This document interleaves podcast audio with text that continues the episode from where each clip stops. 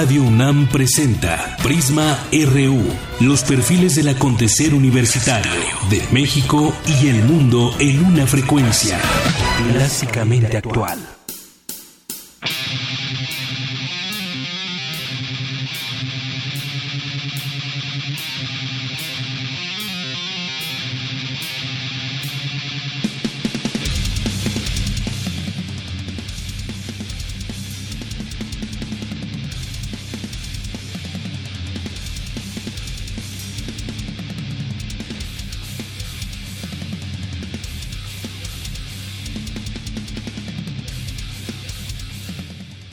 Y arrancamos así Prisma RU el día de hoy, el día de hoy, viernes 9 de diciembre del año 2016, interpreta Kill Don't Tell, una banda mexicana de metalcore, liderada por Luis Daniel Garza, estudiante de música de la Academia de Música Fermata, que forma parte del equipo de producción de Radio UNAM.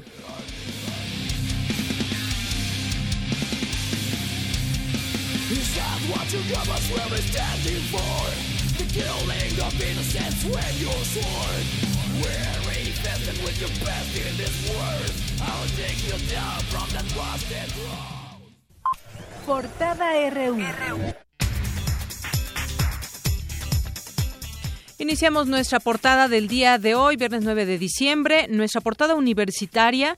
En rueda de prensa, Jorge Volpi, coordinador de difusión cultural de, en la UNAM, anunció cambios de dirección en algunas entidades universitarias. Mi compañero Antonio Quijano nos tiene un avance de esta información. Adelante, Toño. ¿Qué tal, Deyanira? Buenas tardes aquí al público de Prisma RU. Esta mañana, Jorge Volpi, coordinador de difusión cultural de la UNAM, designó a Benito Taibo como nuevo director de Radio UNAM y Armando Casas como nuevo director de TV UNAM por instrucciones del rector Enrique Graue. En unos momentos, más información. Gracias, Toño. Enhorabuena para estos nuevos nombramientos. Y un grupo de investigadores, profesores y alumnos de la Facultad del Instituto de Ingeniería de la UNAM lanzaron al espacio dos globos con carga útil. Habla Fernando Velázquez Villegas, coordinador del proyecto. Y esto sobre todo orientado hacia academia e iniciativa privada. Son una buena opción para realizar experimentos en ambientes cuasiespaciales, suborbitales, a bajo costo. Entonces, para un país como el nuestro, que empezamos a hacer algunos esfuerzos en cuanto a tecnología espacial, los vuelos en globo estratosférico son una excelente opción para realizar experimentos. La Secretaría de Cultura informó que el titular de esa dependencia, Rafael Tovari de Teresa, está estable y es atendido en el Hospital Central Militar fueron entregados los premios del Concurso Nacional de Videoarte Universitario Visiones del Arte 2016. Mi compañera Virginia Sánchez estuvo presente y nos tiene un avance de esta información. Buenas tardes, Yanira y auditorio de Prisma RU. La Facultad de Ciencias Políticas y Sociales fue sede y promotora de la sexta edición del Concurso Internacional de Videoarte Universitario Visiones del Arte 2016, donde participan nuevos creadores independientes. Los detalles de la información más adelante. Gracias. Y en nuestra portada nacional de hoy, Andrés Manuel López Obrador, presidente nacional de Morena, consideró que tras 10 años de guerra contra el crimen organizado, el ejército debe regresar a los cuarteles. Hoy el secretario de la Defensa habla de eso y dice que el ejército está desgastado y tiene razón en su reclamo, porque debe de cambiar la política que se ha llevado a cabo para garantizar la paz y la tranquilidad pública en nuestro país. Más adelante analizaremos este tema. Sin duda importantes estas declaraciones que hace el secretario de la Defensa Nacional. Y en otra información, no obstante, el sector empresarial, en voz de Juan Pablo Castañón, presidente del Consejo Coordinador Empresarial, pidió que las Fuerzas Armadas no regresen a sus cuarteles, en tanto no se cuente con policía capacitada para combatir el crimen organizado. Luego de la polémica que se suscitó, Miguel Ángel Mancera, jefe de gobierno de la Ciudad de México, aseguró que se vetará cualquier impuesto por plusvalía de inmuebles. No tenemos ninguna razón para ello. Nuestro código fiscal no está estableciendo ningún impuesto y no vamos a permitir la creación de ninguno. Yo ya lo dije, lo que llegue, que venga con un nuevo impuesto o con un cobro, lo vamos a vetar. La posición del gobierno es esa, la vamos a vetar. La PGR lamentó la muerte de tres elementos de la Policía Federal Ministerial, cuyos cuerpos fueron encontrados al interior de una camioneta en la autopista Acapulco-Cihuatanejo. El fiscal de Quintana Roo, Arturo Álvarez Escalera, renunció al cargo por motivos personales. El abogado de Cuauhtémoc Blanco, Cipriano Sotelo, dijo que el alcalde de Cuernavaca no dejará su cargo por un simple capricho del Congreso, sino cuando la ley lo determine. Entre los días 12 y 21 de diciembre, México será evaluado por el Subcomité de Naciones Unidas para la Prevención de la Tortura y analizará el avance en la implementación de las recomendaciones hechas desde 2008. Hoy es el Día Internacional de la Corrupción. Mi compañera Dulce García nos preparó algo al respecto y a continuación nos tiene un avance de esta información. ¿Qué tal, Deyanira? Muy buenas tardes a ti y al auditorio de Prisma RU. Hoy que se conmemora el Día Internacional contra la Corrupción, René Jiménez Ornelas asegura que es necesario analizar por qué nuestro país es uno de los más corruptos del mundo. Los detalles en unos momentos. De acuerdo con una encuesta del INEGI, los hombres con mayor nivel de preparación académica participan más en las labores domésticas. En economía y finanzas, hoy le tenemos que Fitch Rating revisó el panorama de la nota soberana crediticia de México a negativo, reflejando un aumento de los riesgos para la economía y los desafíos que esto podría plantear a la estabilización de la deuda pública. Las tarifas eléctricas y la presión cambiaria impulsaron la trayectoria anual de la inflación en noviembre a 3.31%, informó el INEGI. Tome sus precauciones porque los bancos del país cerrarán sus puertas el próximo lunes 12 de diciembre. En nuestra portada internacional de hoy, el presidente de Estados Unidos, Barack Obama, ordenó a las agencias de inteligencia que revisen los ciberataques y la intervención extranjera en la elección de 2016. El gobierno de Estados Unidos actualizó su alerta de viaje a México en la que modifica las restricciones para las visitas a Chihuahua, Coahuila, Oaxaca y Sonora, pero las mantiene para 20 estados. La ONU informó que los casos de delitos cibernéticos en Internet son producto de la desinhibición de algunas personas que interactúan en esa plataforma. Habla Carl Miller, director de investigación del Centro de Análisis de Redes Sociales Demos. También está el efecto de desinhibición. Si pones una computadora entre dos seres humanos, tienden a tratarse de manera menos civilizada. Y hay muchas razones como el anonimato y la ausencia de la idea de que las personas con las que están hablando son seres humanos. Y esto hace que se vuelvan más abusivos rápidamente. El club de fútbol brasileño Chapecoense planea demandar a la aerolínea Lamia después del accidente de aviación en el que murió gran parte de su plantilla en Colombia. El presidente de Colombia, Juan Manuel Santos, afirmó hoy en Oslo que la concesión del Nobel de la Paz, que recibirá mañana, fue un regalo caído del cielo y un impulso tremendo para las conversaciones con las FARC. Japón ratificó este viernes el Acuerdo Transpacífico de Cooperación Económica.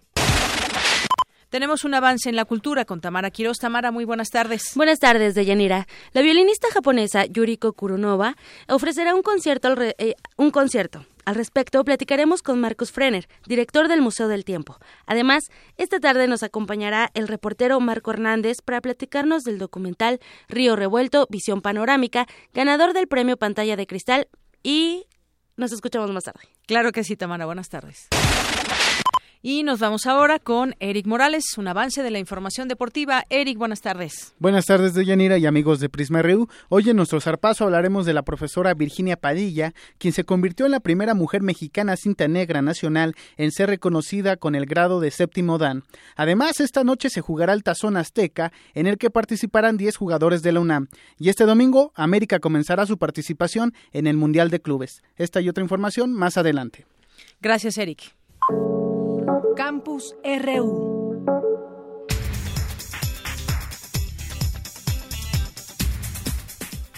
Es la una de la tarde con 12 minutos y entramos a nuestro campus universitario del día de hoy. Le mencionaba al arranque de este informativo que hay nuevos nombramientos en difusión, en difusión UNAM y esta casa emisora.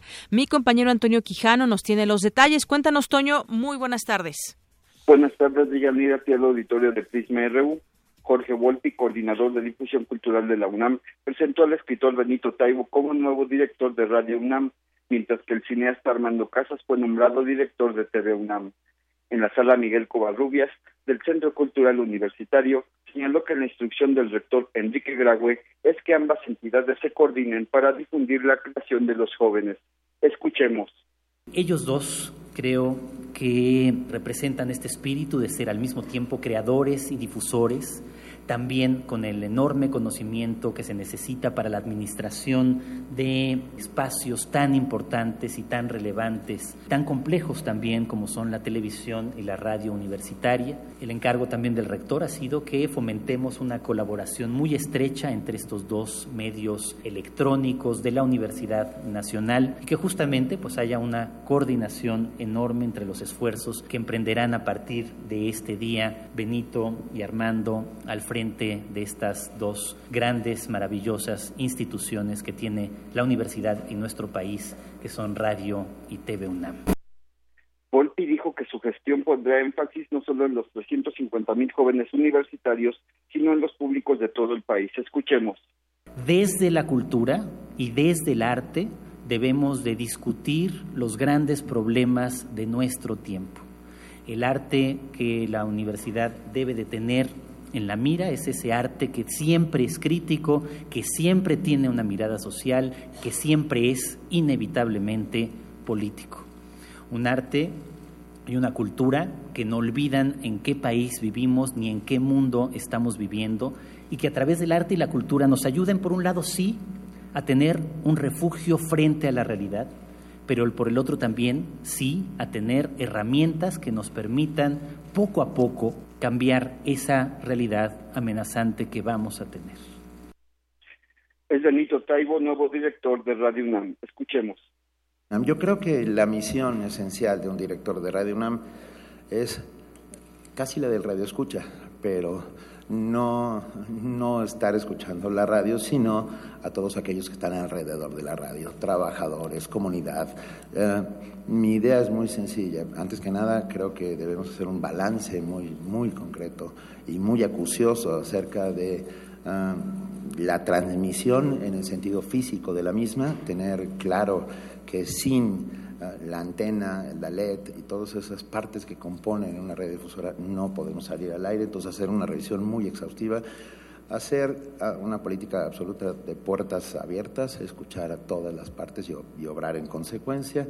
Y por supuesto, y, sin lugar a dudas, ah, tener una mayor... Ah, contacto con todas las áreas del subsistema de, la coordinación cultural y, por supuesto, con Armando. Ah, de verdad agradezco enormemente esta, esta oportunidad. Creo que ya cumplí 40 años en los medios. Ah, es, se dice fácil. Ah, y estoy convencido de que lo único que tiene que hacer Radio UNAM es parecerse a sí misma. Habla Armando Casas, nuevo director de TV UNAM. Yo soy un convencido de que la televisión no va a desaparecer frente a las nuevas tecnologías, especialmente el Internet. Al contrario, se va a potencializar, ya lo está haciendo. Ya TVUNAM hizo un avance enorme con la plataforma que tiene, eso es fundamental. Pero creo que efectivamente este, esto nos implica un reto que va a tener que cambiar nuestra forma de cómo hacemos televisión, a partir de cómo vemos la televisión. Deyanira Auditorio, hasta aquí mi reporte. Buenas tardes. Gracias, Toño. Muy buenas tardes. Y bueno, pues enhorabuena a estos eh, nuevos directores de TV UNAM, Armando Casas, y de aquí de Radio UNAM, a Benito Taibo. Bueno, ya decía el coordinador cultural, eh, pues reconocidos por ser creadores y difusores, y bueno, pues en estas maravillosas dependencias de la UNAM. Y bueno, pues enhorabuena, lo reitero, y felicidades a ambos. Una con 16 y nos vamos a la siguiente información. Hoy se celebra el Día Internacional contra la Corrupción es mi compañera Dulce García quien nos tiene más detalles al respecto y la importancia de esta fecha. Adelante, Dulce. Buenas tardes al auditorio de Prisma RU. A pesar de las reformas constitucionales que dieron origen a los sistemas nacionales de transparencia y anticorrupción, México es el último lugar en esta materia entre los 34 países miembros de la Organización para la Cooperación y el Desarrollo Económicos. En el marco del Día Internacional contra la Corrupción, que se conmemora este 9 de diciembre, es necesario analizar por qué nuestro país es uno de los más corruptos del mundo. Al respecto habla el doctor René Jiménez Ornelas, coordinador de la Unidad de Análisis sobre Violencia Social del Instituto de Investigaciones Sociales de la UNAM. Podríamos decir que la corrupción se ha convertido en un sistema del cual dependen diferentes niveles de la, de la vida social, no solamente hay corrupción en determinado sector, digamos, por ejemplo, corrupción en los policías, sino que está generalizada como algo sistémico. De acuerdo con el sondeo Transparencia y Rendición de Cuentas, los políticos son considerados los personajes menos honestos, por debajo de policías y servidores públicos. Morelos es el estado más afectado por la corrupción. Registró 20.092 víctimas por cada 100.000 habitantes en 2015, muy por encima de la media nacional, que es de 12.590, según datos del INEGI. Jiménez Ornelas dijo a Radio UNAM cómo podría resarcirse esta situación. Una transformación en, en las diferentes áreas desde los aspectos de la estructura jurídica, judicial, que permitiera lograr, en primer lugar, vivir en un Estado de Derecho y, en segundo lugar, que la población empiece a actuar integrándose y legitimando a las autoridades, empezando por el modelo económico que definitivamente ha producido desigualdades sociales en donde la corrupción ha encontrado definitivamente su fuerza, su crecimiento.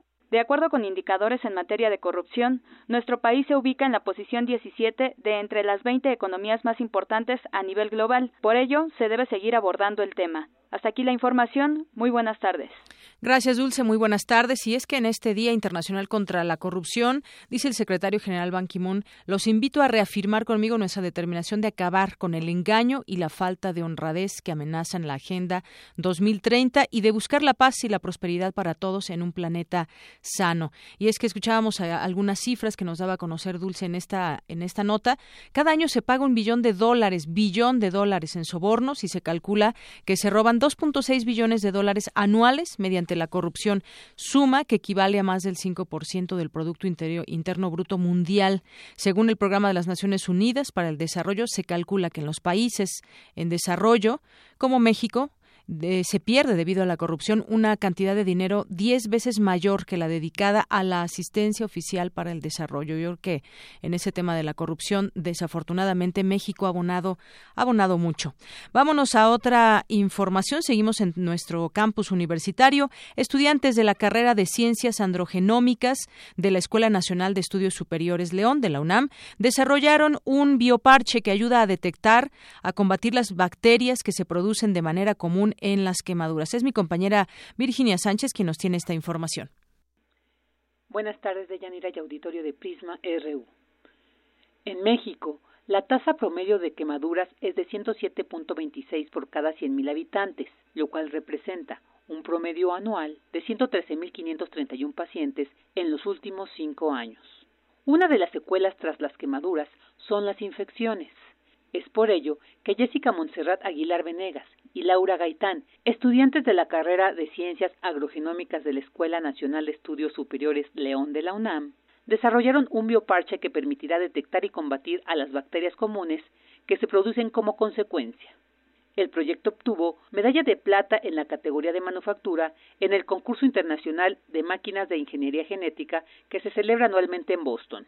Montserrat Aguilar comparte con Radio UNAM los detalles de este bioparche de lo que se trata este bioparche es de detectar bacterias patógenas que estén presentes en quemaduras de primer y segundo grado. Y lo que nosotras hicimos ya en específico fue un biosensor con una bacteria no patógena modificada genéticamente para hacer esa función de detectar a las patógenas. Y bueno nuestra meta final es juntar tanto el biosensor como el bioparche para hacer ya pues las pruebas clínicas que es lo que todavía nos falta la bacteria modificada que se emplea entre las capas del bioparche es la E. coli, la cual no tiene relación directa con las quemaduras, pero es la que más modificaciones genéticas permite, al ser la más simple y una cepa inocua para los seres humanos. Montserrat detalla en qué etapa se encuentra este proyecto ahorita nada más hemos hecho pruebas como aparte tanto del biosensor como del bioparche. El parche lo están desarrollando en el Politécnico Nacional y ellos están haciendo como pruebas de difusión y todas estas cosas. Y nosotros lo que hicimos fue hacer como pruebas in vitro con estos biosensores para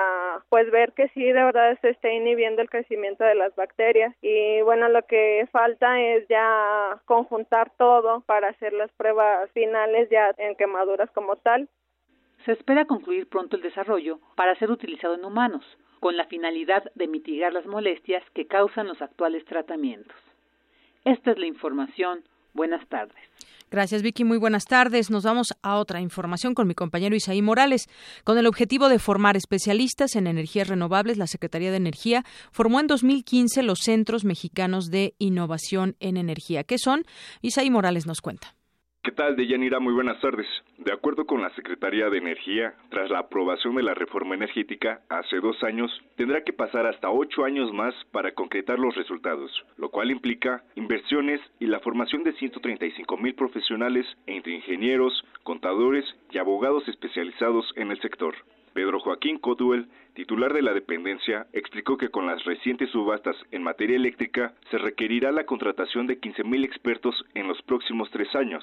Con el objetivo de formar estos cuadros, en 2015 la Secretaría de Energía invirtió 3 mil millones de pesos en la creación de los Centros Mexicanos de Innovación en Energía, CEMIE, espacios de desarrollo e investigación de energías renovables.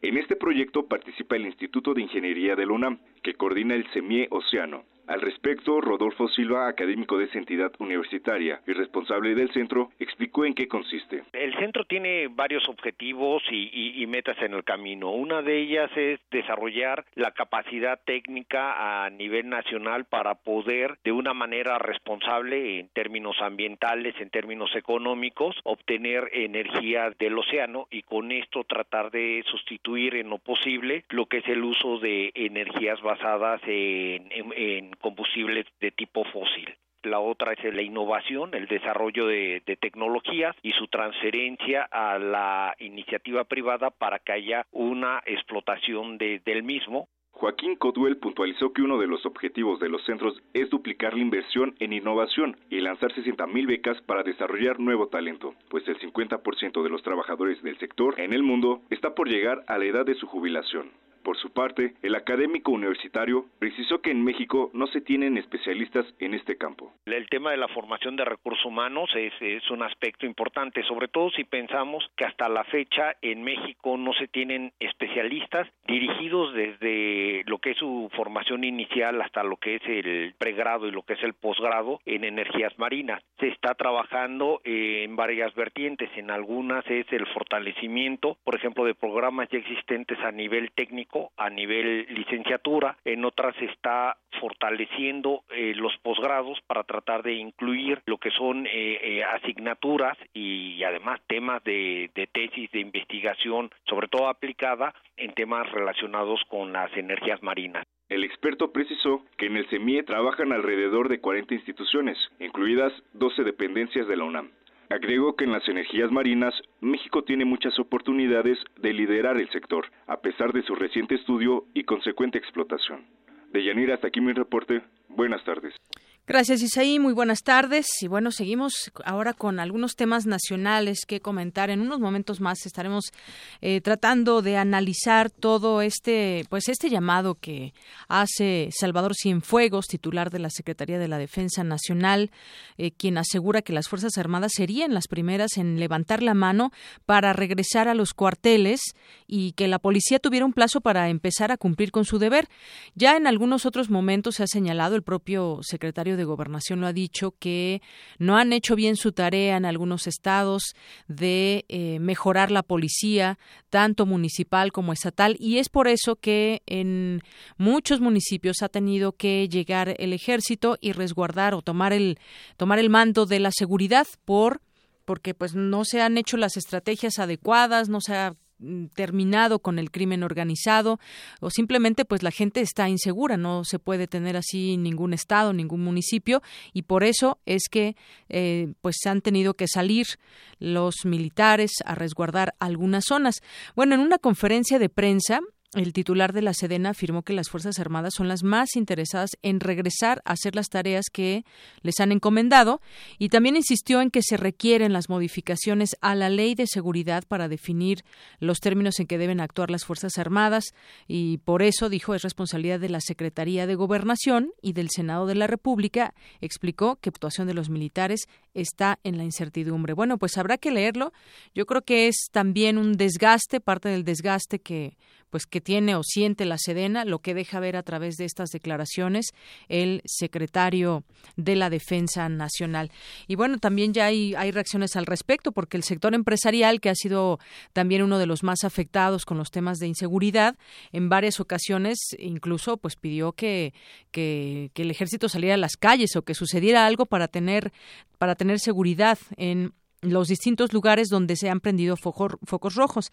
Y bueno, pues ya el, sector empresarial en voz de Juan Pablo Castañón le decía que, que mm, al inicio de la emisión, quien es presidente del Consejo Coordinador Empresarial, pidió que las fuerzas no regresen a sus cuarteles porque aún no se cuenta con la policía capacitada para combatir el crimen organizado y entonces pues se dejaría, em, digamos, de alguna manera desprotegida desprotegida a la población, a las empresas que, que laboran en, en, determinados lugares. Así que bueno, pues es todo un tema que debemos ir analizando poco a poco y noticias como la siguiente también pues tienen que ver con eh, los altos índices de inseguridad o del crimen organizado eh, agentes, tres agentes de la Policía Ministerial Federal adscritos a la comandancia de la Procuraduría General de la República Em, en Cihuatanejo fueron hallados incinerados en una camioneta oficial, según dio a conocer un en un comunicado la dependencia federal. Sobre los hechos ocurridos en esta autopista Acapulco-Cihuatanejo, además, bueno, una autopista completamente, bueno, muy, muy transitada todos los días, en el kilómetro 0 más 450, la PGR informó que, pues, lamenta profundamente la muerte de los tres elementos de la Policía Federal Ministerial y seguirán con sus investigaciones. Mientras tanto, en otros temas, en otros temas, David Calderón, quien es director de Mexicanos Primero, dice que el acuerdo entre la Coordinadora Nacional de Trabajadores de la Educación con el gobernador de Oaxaca, Alejandro Murat, se acerca peligrosamente al esquema de gobierno anterior a la reforma es que hay que recordarlo, ayer lo comentábamos que el gobernador Alejandro Murat de Oaxaca y la sección 22, encabezada por Rubén Núñez, quien está sujeto a proceso penal, firmaron un acuerdo para regularizar a 3.699 plazas, de las cuales 1.298 son de administrativos que no dan clase frente a grupo. Y pues este acuerdo establece que a todos eh, estos maestros les darán una plaza temporal que de acuerdo con la Ley General de Servicio Profesional Docente solo puede tener una duración de un año. Bueno, y además en todo esto han entrado algunos, algunos, eh, algunas personas que han declarado al respecto, no solamente de ese tema, sino lo ligado a la, a la propia educación. Ha salido el nombre del expresidente Felipe Calderón, del Bester Gordillo, en todo un tema que tiene que ver pues la sección 22 hay que recordar fue en su momento muy combativa y pues en algunos momentos puso a Oaxaca a Oaxaca en el en el ojo del huracán en el sentido de bloqueos, de muchas otras cosas, pero sobre todo pues estaban dando a conocer ahí sus peticiones, en su momento nadie hizo caso o por lo menos si hicieron caso no supieron resolver esto. Y ahora Ahora, pues eh, hay críticas a este acuerdo que tiene el gobernador Alejandro Murat, que bueno, pues podríamos decir, hubo ya un canal de comunicación que no se había dado en las últimas semanas y es un tema todavía que la gente se encuentra ahí. Muchos de ellos no están de acuerdo con la reforma educativa y con otras cosas que derivaron a raíz de eh, las manifestaciones que tuvieron en varios estados los integrantes de la Coordinadora Nacional de Trabajadores de la Educación. Así que, pues no perdamos de vista este tema porque incluso hubo bloqueos también allá en Chiapas y están también las cosas fuertes con los, los maestros allá en Michoacán. Es la una con 31 minutos. Queremos conocer tu opinión. Síguenos en Twitter como arroba PrismaRU.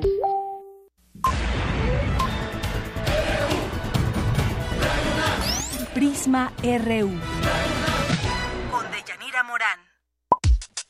Para nosotros, tu opinión es muy importante. Síguenos en Facebook como Prisma RU. Son tantas las cosas que dice, canta mi historia esa voz. Suave me mata su ritmo, esos acordes. Yo he visto toda mi vida pasando por sus palabras su emoción.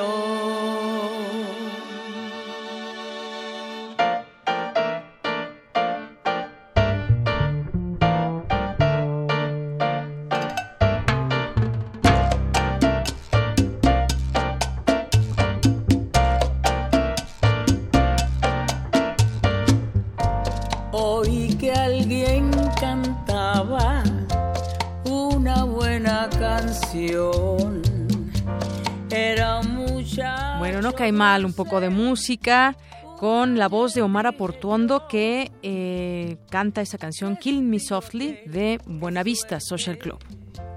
De conocerle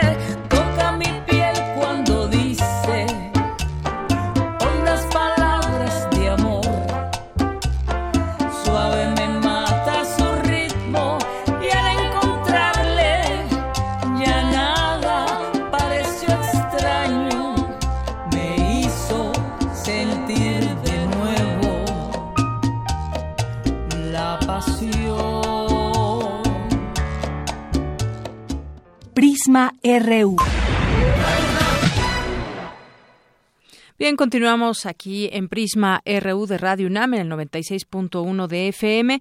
Pues otro tema que también ha sido, pues desde que se conoció y luego que cambiaron la redacción, ese tema de la plusvalía, cómo iba a estar, pero finalmente ya lo, lo, lo veta eh, Miguel Ángel Mancera, dice que además votará toda ley que grave plusvalía de inmuebles, es lo que dijo y afirmó que no hay duda de que algunos partidos políticos, entre ellos el PAN y PRI, están haciendo un uso político del tema de la plusvalía. Es una intención política, dice, clarísima de todos los que quieren hacer creer esto. Él aclara y dice que no existe ninguna razón para crear un nuevo impuesto e incluso dijo que el Código Fiscal no hace referencia a ningún una nueva carga impositiva y no van a permitir la creación de ninguno. Pues hubo, hubo dudas. Una cosa fue lo que se aprobó en la Asamblea Legislativa, que también tiene que ver con el tema de esta ley de vivienda, y otra lo que estaban generando en la constituyente, en la redacción, y que hablaba, no me acuerdo en qué numeral ahorita, pero hablaba justamente de este, de este tema. Ya vuelve a hablar Mancera, porque ya lo había hecho en otro momento, pero en una conferencia de prensa Dijo, jamás vamos a permitir que se haga un cobro a los particulares por el valor de su propiedad en el momento que la vendan o decidan su comercialización. Bueno, quizás algo que se malentendió o se malinterpretó, pero incluso pues eh, se tuvo que bajar. Si estaba en algún momento de una discusión, se baja y bueno, adelantó que en caso de que llegue a su escritorio la ley de vivienda aprobada por la Asamblea Legislativa, no la publicará. Cualquier impuesto que fuera nuevo y que llegara a la oficina del jefe de gobierno sería automáticamente vetado.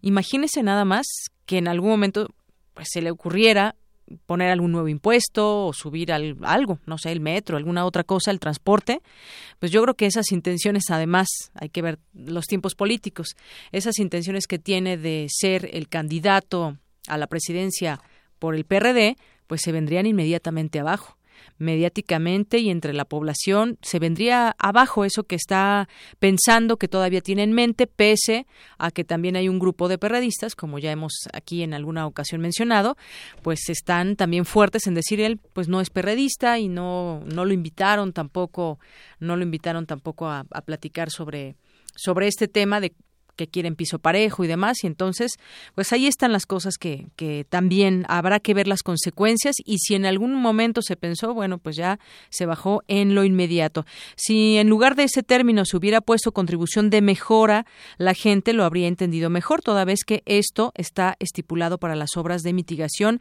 que deben cubrir los desarrolladores inmobiliarios cuando realizan algún proyecto en la ciudad con el objetivo de mejorar el entorno en beneficio de todos los ciudadanos. Remarcó además que esto ya existe y citó el caso pues de Polanco, esta esta avenida grande de Presidente Mazarik, donde se realizan obras mediante el concepto de contribución de mejora, las cuales pagan los propietarios de los comercios de esa de esa zona. Y además bueno pues propietarios que tienen una gran capacidad eh, económica no una con 37 minutos. Arte y cultura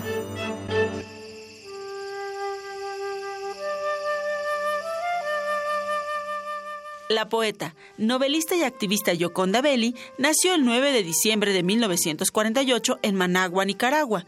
Su obra literaria se caracteriza por el compromiso político y el impulso del papel femenino en la sociedad y la construcción de la cultura. Mujer irredenta.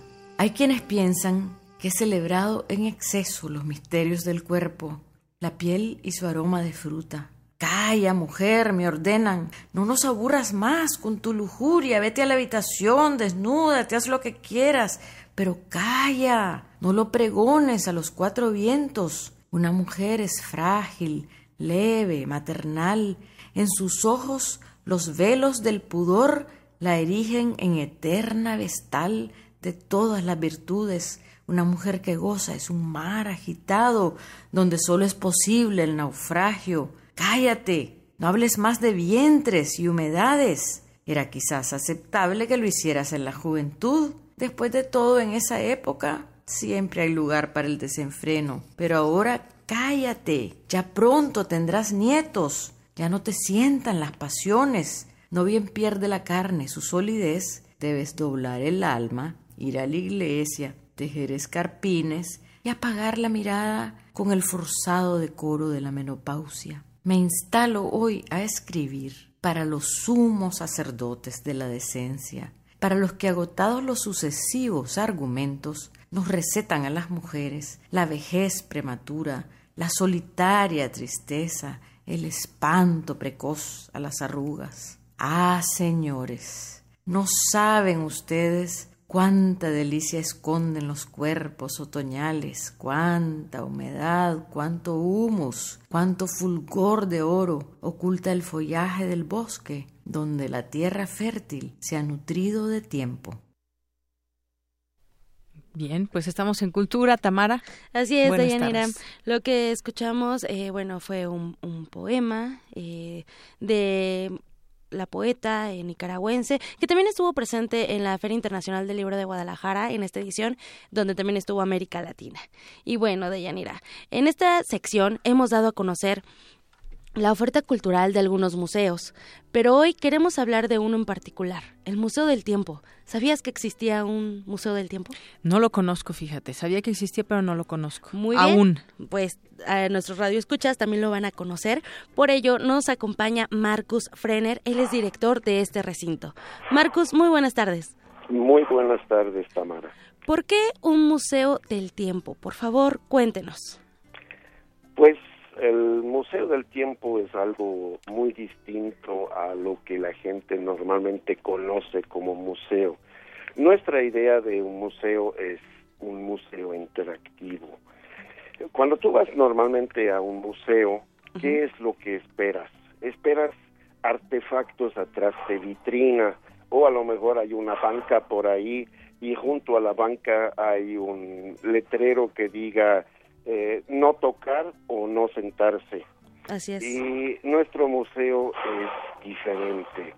Aquí exponemos relojes antiguos desde principio del siglo XVIII, todo tipo de aparatos musicales como fonógrafos, gramófonos, tenemos un organillo, tenemos rocolas, radios de bulbo y todo funciona.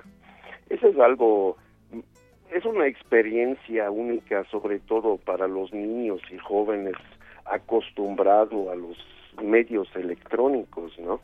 Eh, y los adultos, más que nada los adultos mayores, les encanta porque ellos todavía recuerdan haber visto en la casa de sus abuelos uno que otro aparato o un reloj antiguo en la pared, ¿no? Es como un viaje en el tiempo. Claro. La máquina del tiempo y sobre todo para, para los niños, ¿no? Para conocer estos inventos emblemáticos de diversas épocas, conocer un poco de la historia. Así es. así es. Muy bien. Los, recorridos son guiados, eh, les contamos historias y ven más que nada aparatos que la mayoría o la gran mayoría, incluidos los adultos, eh, han visto en, en fotografías o en una película, pero ¿quién de los adultos ha escuchado un original fonógrafo de Edison, por ejemplo? Claro. ¿No? Muy bien. Marcus, el 18 de diciembre es una fecha muy importante. Correcto. El 18 de diciembre es la reinauguración del museo, pero antes de la reinauguración va a haber un concierto. Un concierto muy especial, es un concierto navideño, es un recital eh, dentro de la parroquia de San Agustín de las Cuevas a las 3 de la tarde, es en Tlalpan, en el mero centro histórico donde está el Zócalito, eh, justamente enfrente, del otro lado del Zócalo, estamos nosotros en nuestra nueva casa donde nos hemos eh, mudado hace aproximadamente medio año. Eh, estamos eh, remodelando y nos han pasado muchas cosas, entre ellos eh, la devaluación que ha disparado los precios en los materiales. Luego es una casa del siglo XIX, es una casona antigua hecho por Antonio Rivas Mercado, el famoso mexicano arquitecto. Eh, un monumento histórico, ¿no? Es un monumento histórico, sí, eh, declarado por el INA. Así es. Y aparte, a partir de los años 20, esta casa era la central telefónica de las dos compañías que en este tiempo existían, porque los ricos tenían dos teléfonos, no nada más uno. Uno era de la compañía sueca Ericsson y la otra era la nacional mexicana.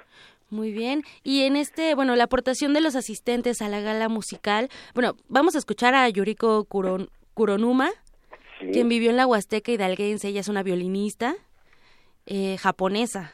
Correcto. Muy bien. ¿Quién más va a estar en esta, en esta gala? En esta gala vienen sus amigos, eh, el pianista polaco Józef Olechowski, luego viene Encarnación Vázquez, mezzosoprano, y va a venir todo el coro de Escola Cantorum de México, son niños y jóvenes que cantan. Muy bien, pues entonces eh, tenemos una cita este 18 de diciembre a las 3 de la tarde en la parroquia de San Agustín en Tlalpan. Sí, a las 6 de la tarde, a las 5 más o menos termina el concierto, a las 6 de la tarde va a ser la reinauguración en el museo. Eh, les invitamos a todos al concierto, el donativo es de 600 pesos.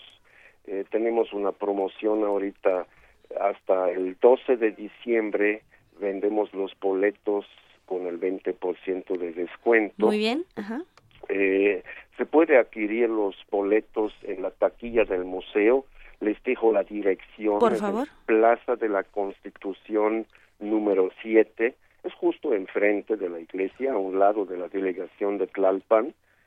Eh, también les dejo los teléfonos del museo. Claro. Es el número 55 13 33 10. Muy bien. Pueden de todos modos, ajá.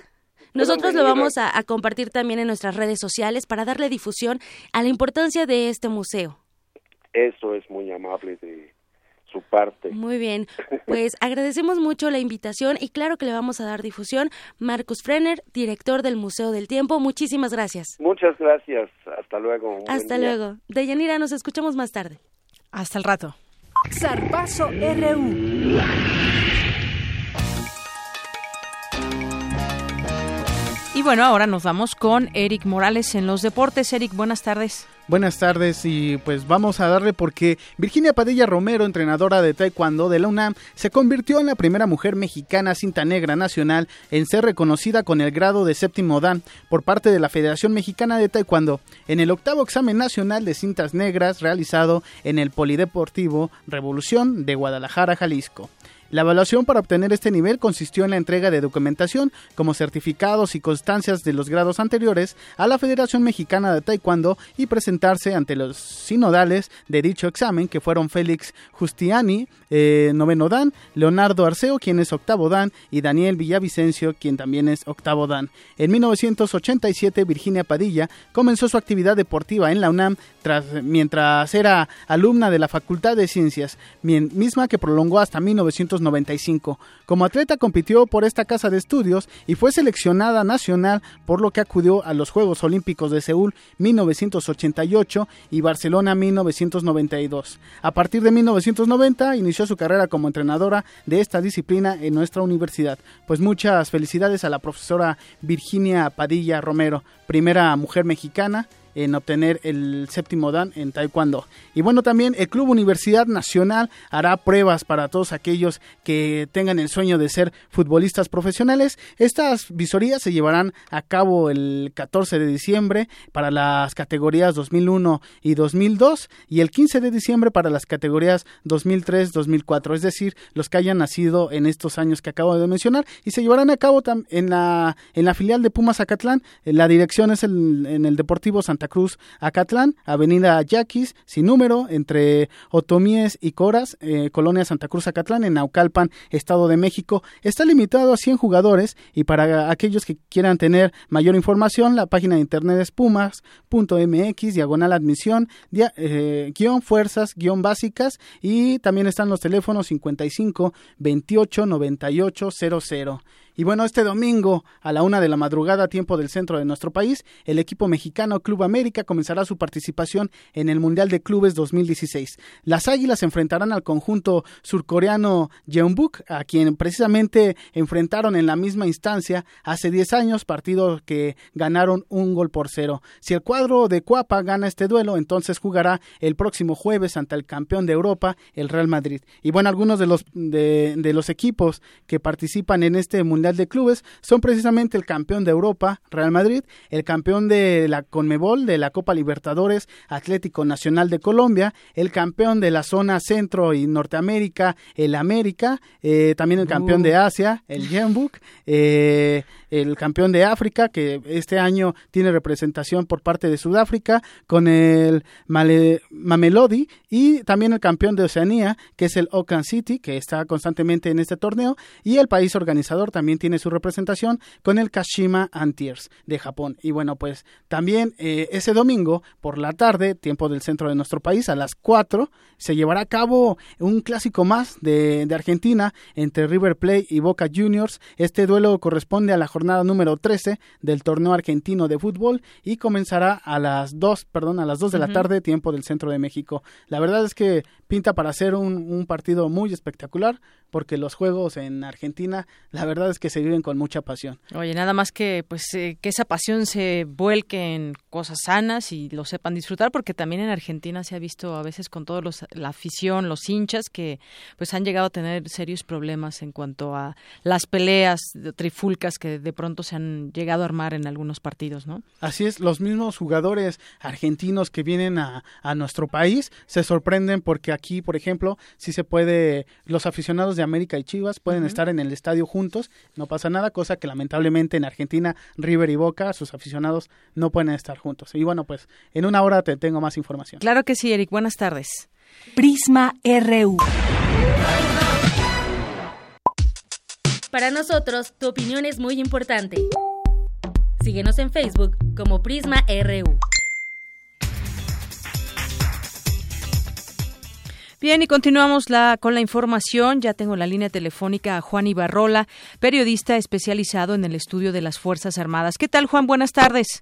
¿Cómo estás? Me da mucho gusto saludarte a ti y a todo el auditorio de Radio UNAM. Muchas gracias. Bueno, comentábamos hace rato sobre pues estas declaraciones que hace Salvador Cienfuegos, titular de la Sedena, donde dice que las Fuerzas Armadas serían las primeras en levantar la mano para volver a los cuarteles y que la policía pues ya tuviera un plazo para empezar a cumplir con su deber. Parecería que no han hecho la tarea, ya se los dijo incluso el secretario de Gobernación en algún momento, no están haciendo bien las cosas en algunos estados.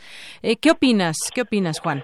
Fíjate que creo que es muy importante eh, no descontextualizar lo que un secretario de la defensa, déjame hacer la división ahorita Sí. entre Salvador Cienfuegos y el secretario de la defensa. El secretario de la defensa y el secretario de Marina son los únicos miembros del gabinete eh, legal de este país que además de ser secretarios son altos mandos de, de las Fuerzas Armadas, es decir, comandan, a diferencia de otros, de otros secretarios, comandan a, a- a subordinados mismos que tienen que obedecer. Por eso es muy importante que, se entienda que antes que otra cosa, una, una declaración de un secretario de Defensa de Marina lleva mucha responsabilidad.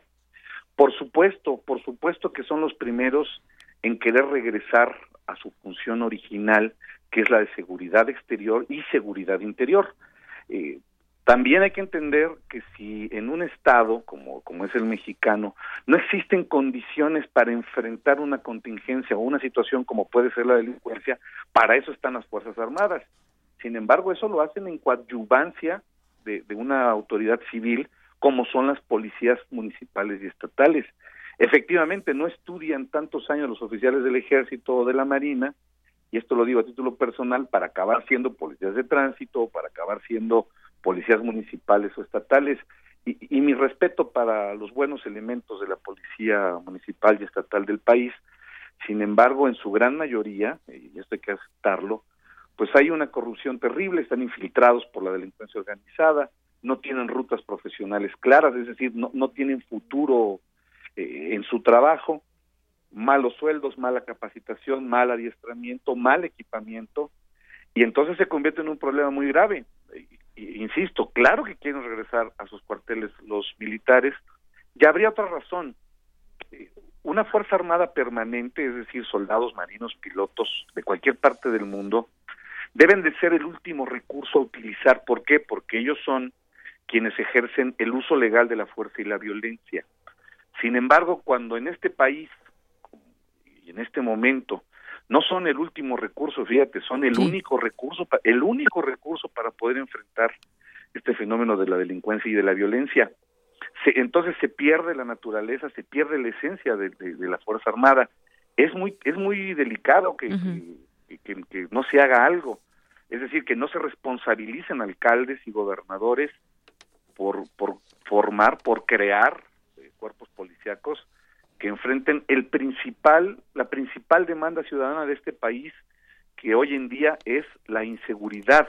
La sociedad no exige, fíjate, la sociedad no está exigiendo, y esto lo dicen las encuestas, no está exigiendo mejores eh, sueldos, no está exigiendo eh, me- mejores condiciones de vida, lo que está exigiendo es de que puedan salir tranquilos a la calle este, y poder vivir en paz. Ese es el nivel del problema que tiene este país. Esa es la- también la razón por la que el secretario habla y, y habla fuerte para, pues para que, los- que, que se responsabilicen todos los que se tienen que responsabilizar.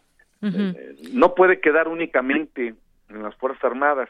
Y, y- y si me permites extenderme un segundo más, Sí, adelante. no no puede quedar eh, la responsabilidad porque en este caso ya también les está quedando la culpa, es decir, algunas voces en este país están criminalizando a las Fuerzas Armadas y están victimizando a los criminales, entonces creo que creo que como país nos degradamos cuando sucede eso. Así es, eh, Juan Ibarrola. Justamente, pues este mensaje que se da a conocer eh, por parte de, del titular, pues es que tendrán que tomar también seriamente todas las autoridades este mensaje, esta lectura que le está dando, ese, me atrevería a decirlo, ese hasta reclamo. Habrá que ver qué, qué lectura le dan con todas las autoridades, también los estados, qué está sucediendo. No me imagino de pronto un Acapulco en eh, plena temporada vacacional sin este refuerzo de los militares, por ejemplo, porque pues hemos visto que en algunas zonas se ha acentuado la, la violencia y, pues también sobre todo se ha conocido que las policías no funcionan bien, la estatal, la municipal, quizás muchos eh, policías hagan su mejor esfuerzo, pero también muchos otros se han coludido con el narcotráfico, con el crimen organizado y esto asusta a la gente cuando en algunos lugares, no digo que en todos, ve al ejército se siente un poco más tranquila porque sabe que la federación entró en apoyo al Estado y esto lo encontramos en varias zonas del país. Mira, ya que están tan de moda los famosos retos, este, vamos a lanzar el, el reto de un día sin soldados, pero en todo el país, un día sin soldados haciendo labor de seguridad pública y te puedo asegurar que los resultados van a ser terribles. Sí. Eh, es por eso tan importante esta certeza jurídica que están buscando las Fuerzas Armadas y, y, no la están buscando para militarizar el país, como algunas voces insisten, o no la están buscando para empoderar a los militares o para institucionalizar la, la, la, la labor militar en tareas de seguridad pública, no. La certeza jurídica que, que, que, solicitan es precisamente para poder, para poder acotar la función de soldados, marinos y pilotos en este país, para que sea esta ley la que les diga cuándo, dónde, bajo qué condiciones, en qué espacio pueden actuar como Fuerzas Armadas para cuestiones de seguridad pública. Obviamente, uh -huh. al estar acotados, con esto se responsabilizaría a otros niveles de gobierno para que hagan lo suyo, Así para, es. insisto, para que desarrollen soluciones reales Uh -huh. que a nosotros como ciudadanos nos sirvan, porque los amigos del auditorio que nos vengan a escuchar en un transporte público, que no me digan si no sienten miedo de ya venir en un transporte público. Sí, que de pronto sale un justiciero porque no hay de otra muchas veces, ¿no? O no, no sienten fíjate, que haya de otra. ten- tenemos que llegar al- al- al tema de que haya justicieros que maten a los delincuentes y tampoco podemos vivir bajo esa ley del ojo por ojo, diente por diente. Somos un país que está buscando ser actual, ser moderno, ser democrático. Eh, insisto, hay que tomar con mucha seriedad lo que dice el secretario de la Defensa, pero a la vez también como sociedad alzar la voz sobre lo que nosotros necesitamos. Eh, a, a pesar, y, y mira, en muchas partes del país, muchas partes del país, muchas personas, lo único que no quieren es que los soldados, los marinos se vayan. No quieren que se regresen a sus cuarteles, quieren que sigan protegiéndolos. Exacto, se sienten no, más seguros con esa figura del militar ahí en algunas zonas. Por supuesto que sí, y como bien lo dices, no quiero imaginarme este esta temporada de vacacional en un Acapulco, en un Cancún, en un Puerto Vallarta, sin la presencia militar, porque desafortunadamente si no están ellos, eh, la delincuencia hace del asunto. Así es, y han- ha dicho también que su profesión es otra y se está desnaturalizando y están haciendo funciones que no les corresponde porque no hay quien las haga o no tienen esa capacidad, pero ya responde también el sector empresarial y dice que pues no se vayan las Fuerzas Armadas, que no regresen a los cuarteles porque no hay policía capacitada. Ya empieza también ahí a haber eh, opiniones al respecto de, eh, de preocupación también. El llamado también de la, del, del sector privado, del sector empresarial, debería ser dirigido a los gobernadores y a los alcaldes. Así es, exactamente. Porque al final de cuentas, ¿quién es quien paga los mayores impuestos en este país? El sector privado. Entonces, Y hay eh, presupuestos dedicados para justamente para la seguridad en los lugares, para las policías y, y pues no se ven los resultados. no hay resultados y desafortunadamente, insisto, no puede quedar en 317 mil personas que conforman las Fuerzas Armadas. Déjame darte un dato para tu auditorio. Sí. Este país gasta ah, gasta el, el punto 49% del Producto Interno Bruto en gasto de defensa, punto 49%. Guatemala gasta el punto 80, o sea, gasta más que Más. nosotros. Colombia gasta el 2.5% de su Producto Interno Bruto en, en- en gasto de defensa, cuando nuestra economía es 25 veces mayor a la de Colombia. Y, y, y con esos pocos recursos, con esa con esa poca responsabilidad que se le está dando a, a- dotar de un mejor recurso a las Fuerzas Armadas, así están solucionando. Eh, Entonces la, la, la, la respuesta es que sí se puede, es decir, eh, si, si existiera voluntad política y voluntad social por parte de alcaldes, gobernadores y también del gobierno federal, este, las cosas podrían cambiar. ¿eh?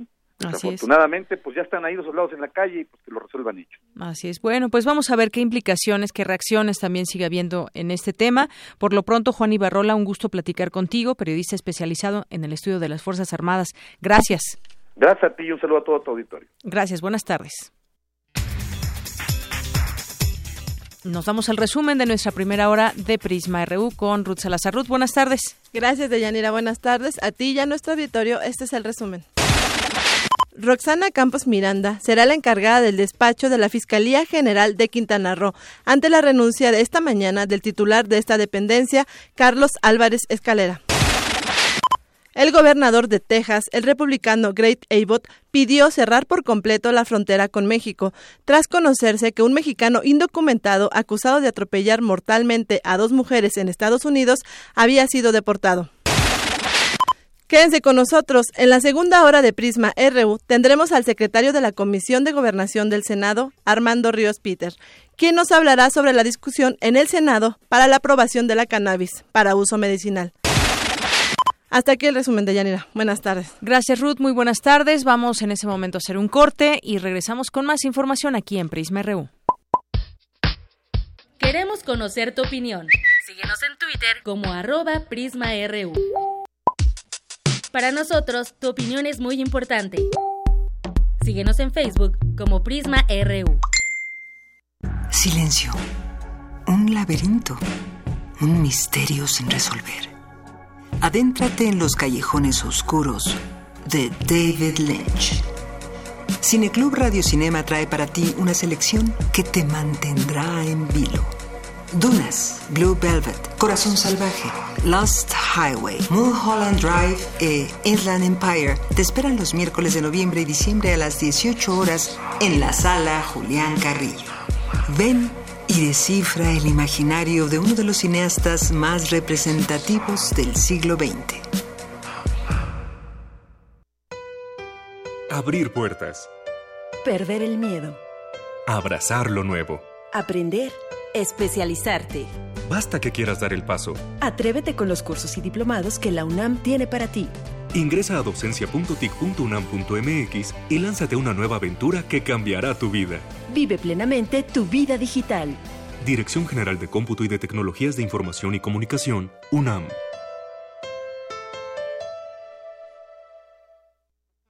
Queda inaugurado oficialmente el Parque Central. Hola, ¿a qué hora lo inauguran? No, ya cortaron el listón. Pero si usted no vive aquí. Pero vivo aquí hace años. Bueno, damos por terminada esta junta vecinal. Hola vecina, vengo a la junta. Fue a las dos, pero solo para colonos. No te quedes fuera. Actualiza el domicilio de tu INE y participa en las decisiones de tu comunidad. Ahora que actualicé mi domicilio, decido lo que le conviene a mi comunidad. Instituto Nacional Electoral, INE. Sal un momento de tu cuerpo. Contempla tus actos y pregúntate. ¿Cuándo lo perverso se volvió parte de ti?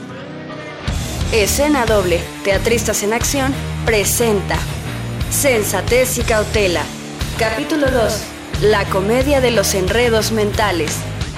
Dirección y dramaturgia de Ramiro Galeana Mellín. Domingos a las 13 horas en la sala Julián Carrillo. Adolfo Prieto 133, Colonia del Valle. Entrada libre. Ven y confronta la realidad.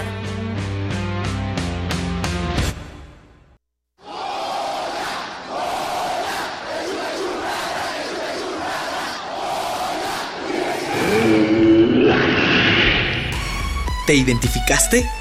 Identifícate con Fundación UNAM y ayuda a becar a miles de alumnos universitarios. Súmate 5340-0904 o en www.funam.mx. Contigo hacemos posible lo imposible. Para nosotros, tu opinión es muy importante.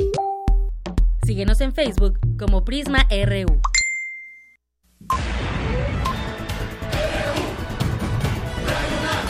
Prisma RU. Con Deyanira Morán.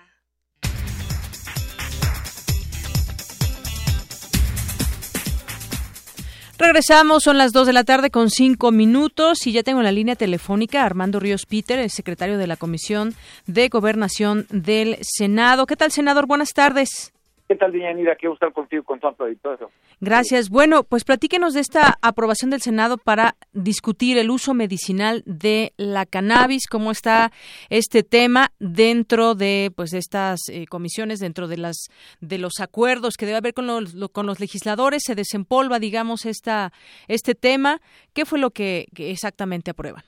Bueno, es un eh, dictamen que, como tú bien comentas, estuvo a discusión en el periodo ordinario anterior hubo una iniciativa de parte del presidente Peña Nieto en el que traía pues muchos más alcances o una visión un poco más amplia en cuanto a legalización del uso de la cannabis que se ha venido achicando y eso creo que es eh, lo que hay que comunicarle a la gente de plantear eh, la gran discusión eh, que está instalada que es si puede ser la cannabis utilizada para uso lúdico, en fin, posiciones a favor, posiciones en contra, cuál sería el marco regulatorio, varias iniciativas de muchos legisladores, pues a final del día se fue achicando, digamos, en su perspectiva la discusión y obviamente el producto final.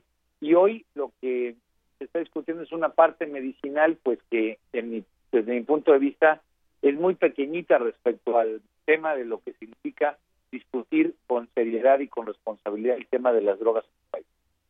Así es, este es un tema que, bueno, pues coinciden en que la marihuana debe tener un uso medicinal y podría esto aprobarse, digamos, antes del 15 de diciembre, como se menciona. Pues mira, lo que se pretende es que la próxima semana se ponga votación en el Pleno. Yo te doy mi posición, incluso yo tengo preparado un voto particular. Creo que minimizar de tal manera un tema tan trascendente, tan preocupante como lo es el tema de las drogas en el país y llevarlo solamente a ese contexto de uso medicinal, pues me parece que achica mucho, no solamente el alcance legislativo, que qué bueno que se logre, porque hay obviamente eh, pacientes que se van a beneficiar de este uso, el caso de fue muy famoso, pero bueno, pues hay muchos niños, eh, hombres, mujeres que tienen la necesidad de este tipo de productos y que, y que hoy precisamente por estar considerados como ilícitos no pueden acceder a ellos, qué bueno que se haga, pero me parece que perdemos la oportunidad de hacer un debate mucho más profundo con respecto a una de las eh, eh, causas estructurales de la violencia, de la inseguridad, de la de la problemática que se vive en muchos lugares del país y que pues tiene que ver con discutir mucho más a fondo eh, el tema de las drogas, en este caso de marihuana, pero también está el tema de amapola, etcétera. La iniciativa original de, del presidente incluso planteaba subir el gramaje de portación individual de marihuana hasta en 28 gramos. Actualmente la legislación solo permite portar 5, 5 gramos. Incluso también eh, pues sería discutido ese dictamen eh, y en su caso aprobado acerca de la siembra, cultivo, cosechas de planta de marihuana que no sería punible cuando estas actividades se lleven a cabo con fines médicos y científicos en los términos y condiciones de la autorización que para tal efecto emite el Ejecutivo Federal. Esto, digamos, es una posibilidad, quizás, no sé si decirlo lejana, pero sería una posibilidad también de que se aprobara. Bueno, así fue como se planteó originalmente el debate. De hecho, lo que tú comentas es lo que yo refería, la iniciativa de Peña Nieto, que recordemos que se hace eh, a la luz, digamos, de un debate que arrancó con la con la decisión de la Suprema Corte de Justicia del ministro Saldívar de considerar la posibilidad, en este caso para SMART, una organización de cuatro personas, la posibilidad de utilizar eh, lúdicamente la marihuana en tanto solamente fuera para consumo personal. Digamos, esa fue la forma en la que se abrió el debate, se hicieron foros, se hicieron pues muchos ires y venires de planteamientos, posiciones a favor, posiciones en contra. Viene la iniciativa de Peña Nieto, pero al final del día esa iniciativa se ve reducida, se ve achicada y hoy solamente estamos hablando de uso medicinal. De hecho, ignoro, tengo que revisar con más claridad, pero eh, inclusive la parte del gramaje, esto que tú comentas de pasar de 5 a 28, que tiene que ver con un impacto directo positivo que por tener más de 5 gramos esté en la cárcel, puede tener el beneficio, digamos, de esta ampliación, pues no está en este momento en la discusión. Habrá que ver al final de cuentas cómo terminamos, pero todo se ha reducido solamente al tema de uso medicinal, e insisto, aun cuando es positivo, me parece que es muy chiquito respecto al tamaño del debate. Así es. Y sin embargo, siguen creciendo también esas voces, esas posturas en torno a que se debe discutir ampliamente y se vuelve a poner en la mesa, pues todo este tema para legislar a favor, pues ya de una cuestión también de comercialización, voces que van creciendo donde dicen, pues bueno, esto evitaría o, o, tal vez eh, pues mejoraría este tema de la inseguridad, del narcotráfico, mejorarlo eh, con vías a que se extermine, esa sería la idea, pero pues todavía digamos que esa parte está todavía muy, digamos, muy atrás todavía, ¿no? Pues, pues mira, no la quisieron dar en ese contexto, por eso mi voto particular será manifestándome en contra de algo que aunque avance, pues limita mucho el tamaño y la necesaria discusión que tenemos. Yo soy del estado de Guerrero, donde el principal problema lo genera la siembra, el cultivo de la goma de opio. lugares como Iguala, como Chilapa, han sido terriblemente famosos en las últimas fechas precisamente porque son lugares donde se concentra esto para después llevarlo y tener ganancias estratosféricas en los Estados Unidos. Bueno, de ese tamaño es la realidad. Entonces me parece que no podemos seguirle ignorando. Y obviamente tiene que ver con cómo fortalecemos al Estado de Derecho, cómo generamos mejores mecanismos para que esta regulación sea una regulación proactiva e incluso tiene que ver también con cosas que ya han cambiado en el mundo. En Estados Unidos no solo se votó por Donald Trump, sino se votó en varias entidades porque se pudiera ampliamente legalizar la droga, pues nada más y nada menos que en California, que tiene una, digamos, demanda enorme de esto, pues el mundo estamos quedando estancados. Así es. Y pasa igual como mm, pasó con los matrimonios igualitarios, que primero envía esta propuesta el presidente, luego la bajan incluso del propio Partido Revolucionario Institucional. Y bueno, aquí yo coincido en esto de que es necesaria esa discusión. Hay académicos, científicos que le han entrado al tema y le han entrado bien con muchos, eh, con mucho conocimiento de causa y han señalado por qué sería factible legalizar el uso de la marihuana. Pero bueno, yo creo que eso se queda todavía, todavía en el cajón y por lo pronto tenemos el uso medicinal que podría aprobarse quizás la siguiente semana. Eh, posiblemente, entiendo que por lo menos de nuestra parte varios de compañeros y compañeras estaban metidos ya en afinar los últimos asuntos y bueno, pues eh, habrá que identificarlo o por lo menos esta es la posición personal como un avance todavía muy pequeñito respecto a una discusión que es enorme y que no podemos seguir aplazando. Muy bien. Bueno, pues yo por lo pronto le agradezco esta entrevista, senador Armando Ríos Peter, y ya estaremos siguiendo de cerca lo que sucede y en qué términos se aprueba. Muchas gracias. Muchas gracias a ti y a todo el auditorio. Saludos. Gracias. Buenas tardes. El senador, secretario de la Comisión de Gobernación del Senado de la República. Queremos conocer tu opinión. Síguenos en Twitter como arroba PrismaRU.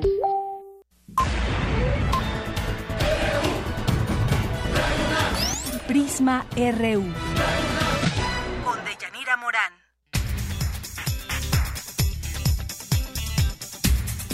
Son las dos con 14 minutos y nuestro Vox Populi de hoy, a 10 años del inicio de la guerra contra el narcotráfico, ¿ha habido algún cambio, algún resultado? ¿Qué opinan? Esto fue lo que respondieron a los micrófonos de Prisma RU.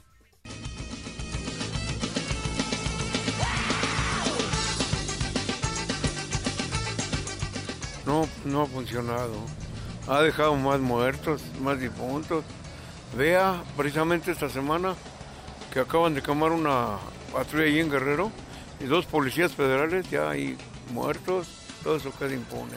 La guerra contra el narcotráfico pues no tiene ningún, o sea, no funciona debido a que siguen operando como si nada en el país.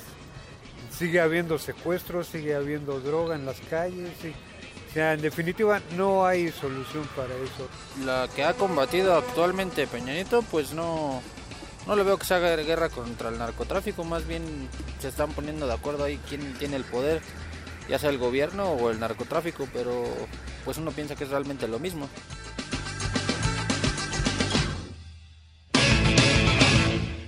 Bien, pues ahí está un, pues algunas opiniones sobre este este tema que habrá que habrá que replantear. Si viene ahora a colación con todo lo que decía ahora el titular de la Sedena y ahora esta discusión que habrá también en el Senado de la cannabis, pero solamente en su uso medicinal. Y bueno, eh, hay una información desde el día de ayer surgió información de que estaba grave el secretario de Cultura Rafael Tovari de Teresa y bueno, pues se encuentra grave en el Hospital Central Militar. Incluso algunas personas tuvieron a mal pues eh, quitarle la vida, decían que ya había muerto y se fueron como pues con una información falsa, como fue el gobernador del Estado de México, Erubiel Ávila, y algunos medios de comunicación, ¿eh? incluso pues lo publicaron que ya estaba muerto. La Secretaría de Cultura dice en un comunicado se mantendrá atenta a la evolución de su condición médica y proporcionará la información correspondiente en su oportunidad, lo indica la propia dependencia en un breve comunicado de prensa los rumores previos al boletín, así como las reacciones a este, hicieron que tanto el nombre del funcionario como la palabra cultura fueran tendencia en Twitter desde ayer por la noche, pero el caso es que esto es lo que da a conocer de manera oficial la Secretaría de Cultura, que se mantendrá atenta a la evolución y condición médica y estará proporcionando información cuando sea necesario. Son las dos con 16 minutos y nos vamos, continuamos con más información eh, universitaria. Eh, mañana se celebrará el Día de los Derechos Humanos. Esta fecha se conmemora, en esta fecha se conmemora el día en que en 1948 la Asamblea General de las Naciones Unidas aprobó la Declaración Universal de los Derechos Humanos. Es mi compañera Cristina Godínez quien nos tiene esta información. Buenas tardes, Deyanira. Un resultado de nuestro proceso civilizatorio son los derechos humanos. De ahí la importancia de conmemorarlos cada 10 de diciembre, fecha que recuerda que en 1948 se aprobó la Declaración Universal de los Derechos Humanos.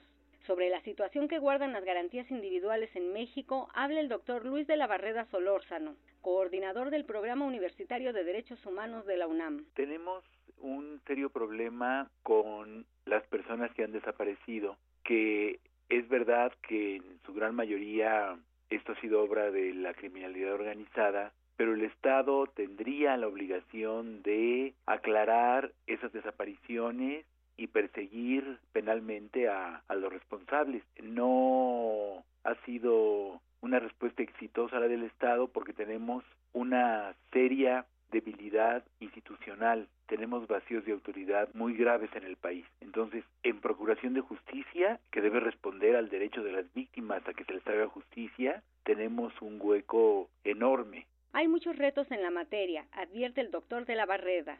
No hemos logrado abatir la tortura y no hemos logrado tampoco tener en muchas zonas del país un grado aceptable de seguridad pública sin mencionar los problemas de justicia social, las carencias que amplios segmentos de la población sufren y que no les permiten llevar una vida decorosa. Tan solo en lo que va de 2016, la Comisión Nacional de los Derechos Humanos ha emitido 47 recomendaciones, entre las que destacan 21 por violaciones de derechos a la protección de la salud e integridad personal, 10 más por cateo ilegal, detención arbitraria, desaparición forzada, torturas y tratos crueles, inhumanos o degradantes, además de otras 5 por violaciones al derecho de acceso a la justicia en la modalidad de inadecuada procuración. Es importante tener presente que los derechos humanos se cumplan y que tengan una vigencia efectiva.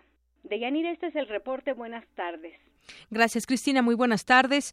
Y en la Facultad de Ciencias Políticas y Sociales se llevó a cabo la premiación de los 12 trabajos finalistas de la sexta edición del concurso internacional de videoarte universitario Visiones del Arte 2016. Ahí estuvo mi compañera Virginia Sánchez, que nos tiene esta información. Buenas tardes, Deyanira y auditorio de Prisma RU.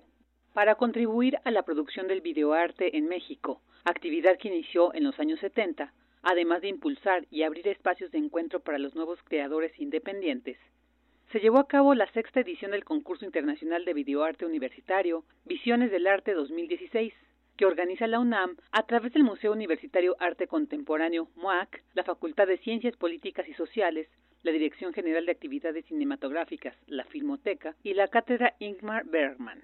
Es Gabriel Rodríguez, académico de la Facultad de Ciencias Políticas y Sociales y presidente del jurado videoarte, forma parte de esta familia audiovisual en la que parecía que estaba destinado a estar solamente en los museos, no nació en sus orígenes para proyectarse en la pantalla grande del cine, sino en los monitores de las galerías, de los museos, junto a las diapositivas, con versiones muy transgresoras de la imagen, que hoy en día con los, el tipo de software que existe y con las computadoras, pues abre posibilidades realmente infinitas.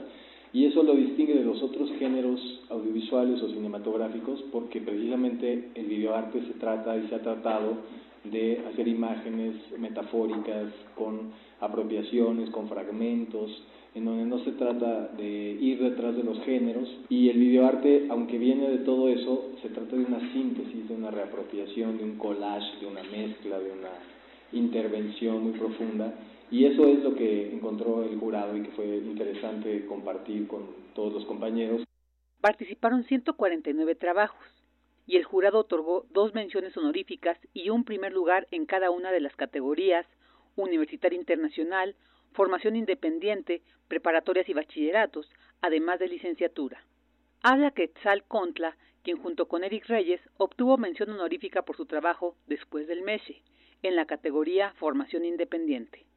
Bueno, a mí me dio mucho gusto encontrarme con este concurso porque creía que era el nicho adecuado para las ideas que nosotros estábamos teniendo. Buscábamos una nueva narración de contar una cosa actual, una cosa que todavía no se resuelve y creo que fue un perfecto lugar para mostrar este trabajo que estuvimos trabajando casi un año más o menos. Los 12 trabajos ganadores formarán parte de la exposición que se inaugura en el contexto del FICUNAM y posteriormente iniciarán una gira universitaria. Esta es la información Buenas tardes. Gracias, Vicky. Muy buenas tardes. Nos vamos ahora con mi compañero Abraham Menchaca. En 2017, el próximo año, el precio de la gasolina magna podría alcanzar los 16 pesos una vez que entre en vigor la liberación gradual de los combustibles. Adelante, Abraham. Así es, Deyanira. Buenas tardes.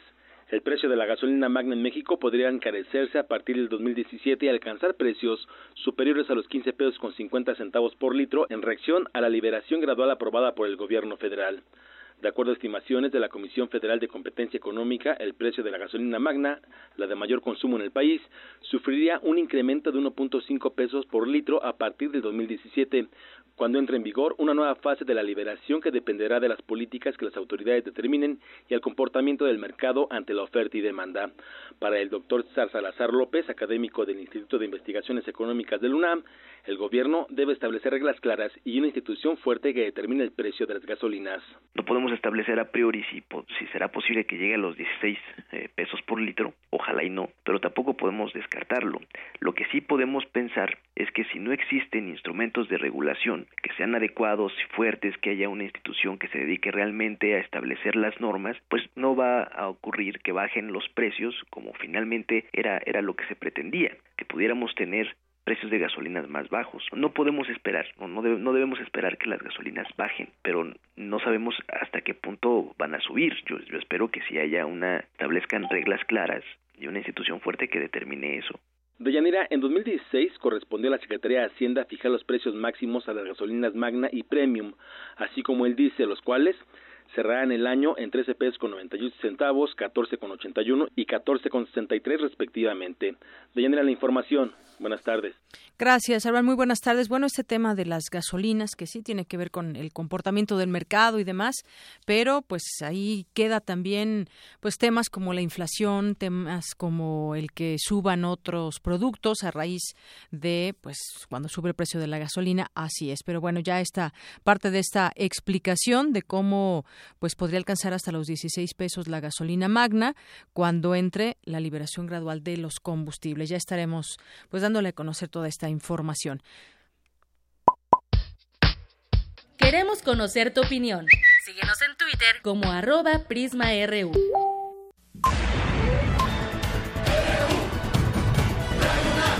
Prisma RU. Continuamos y ahora es momento de irnos a Melomanía RU con Dulce Wet hoy en su sección. Hola de Yanira y amigos de Melomanía y Prisma RU. Buenas tardes. Aquí Dulce Wet con cuatro invitaciones para disfrutar música en vivo y otra invitación más para disfrutar una obra de teatro. La primera es hoy viernes 9 de diciembre con música del Renacimiento para flautas de pico.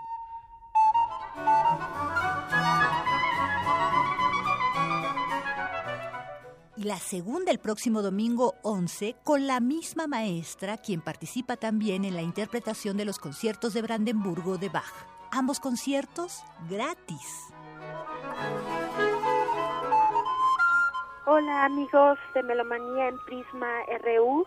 Yo soy Mónica López Lau, soy flautista de pico profesional, doy clases en la Escuela Superior de Música de Limba. Quiero invitarlos al concierto que voy a dar hoy, viernes 9 de diciembre. Va a ser un recital eh, dedicado a la música del Renacimiento, se llama Dulce Memoria. Como parte del programa de creadores escénicos 2015, fui beneficiaria del, del FONCA y bueno, este programa es basado sobre glosas y diminuciones del Renacimiento. Voy a tocar muchas flautas del Renacimiento, de todo tipo. Voy a tocar repertorio de compositores del siglo XVI, italianos, holandeses como Jacob van Eyck, Aurelio Virgiliano, eh, voy a hacer glosas sobre madrigales de Thomas Crequillon y también voy a presentar algunas de mis rechercatas que yo misma compuse. Este programa se va a presentar en el Centro Cultural Casa del Tiempo a las 7 de la noche. Es entrada libre, no hay ningún costo y la dirección es General Pedro Antonio de los Santos 84, Delegación Miguel Hidalgo, en la Ciudad de México.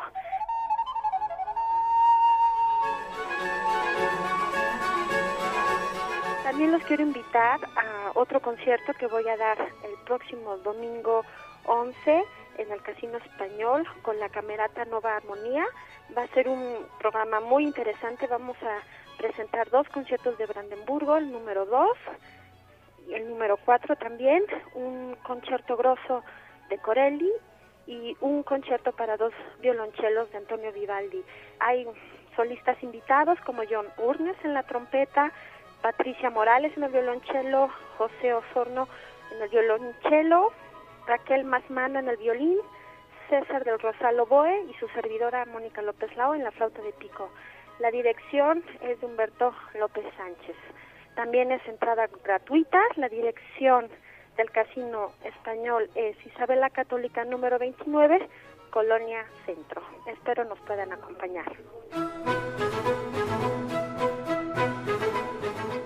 También el domingo 11 tendremos la última función de la puesta en escena Fantasía Retrato de Mujer con Cucarachas, basada en la marquesa de Larpur Lotion de Tennessee Williams.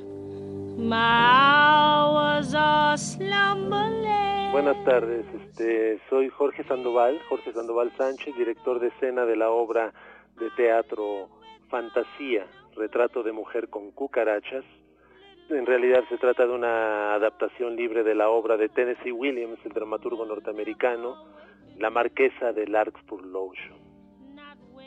Esta obra trata acerca de, del encuentro entre algunos personajes en un entorno muy específico. El Nueva Orleans de los años 30, allá en los Estados Unidos. Fantasía, retrato de mujer con cucarachas, tiene como protagonista a la actriz María Eugenia Pulido, con quien hemos tenido la oportunidad de trabajar este, en esta ocasión. Y me parece importante mencionarlo porque también se trata un poco de su regreso a los escenarios, ya que ella, si bien es conocida como, como locutora de radio, eh, también, también hace teatro y, y aunque lo hace esporádicamente, en esta ocasión se trata de su regreso a los escenarios de la mano de nuestro montaje cosa que agradecemos.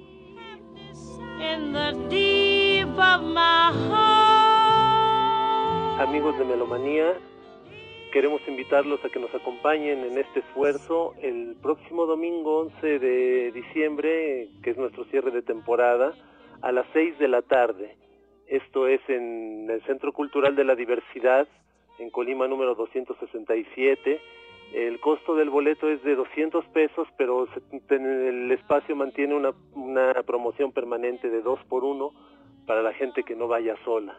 Así es que si pueden ir acompañados, se encontrarán con esta, esta pequeña sorpresa y, pues este, a, la, a todo aquel que asista será, será bienvenido y será agradecido a su presencia.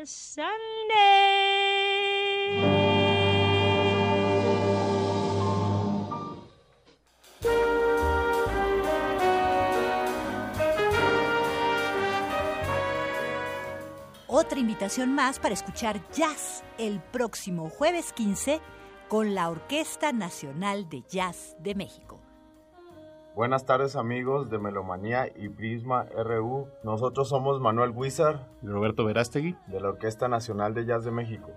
Y estamos acá para invitarlos este próximo jueves 15 de diciembre a las 9 pm a nuestro concierto de fin de temporada, el cual se llevará a cabo en Casa de Coahuila, en Coyoacán pues estamos muy emocionados de estar presentando música original de compositores mexicanos jóvenes y repertorio estándar de la tradición jazzística de las grandes bandas.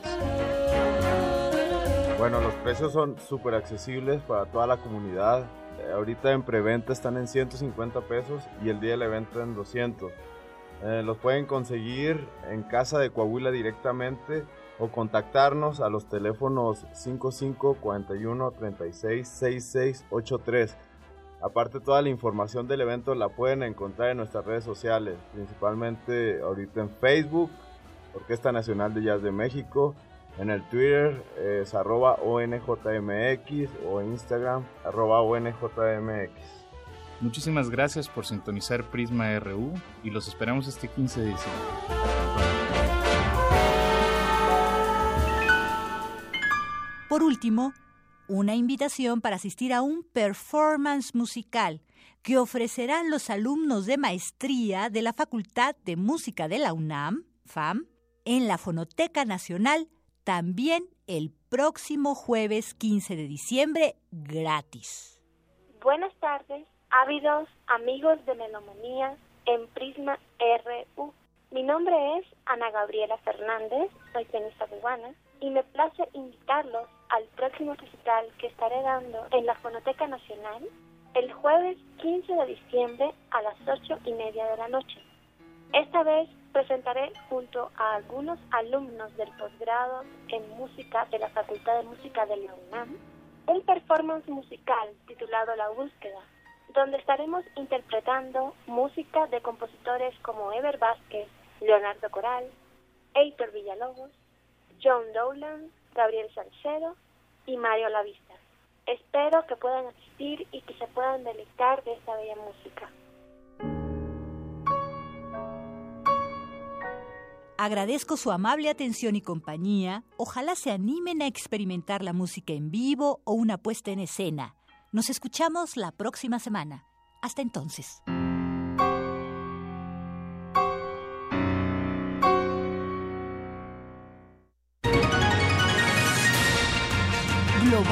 RU.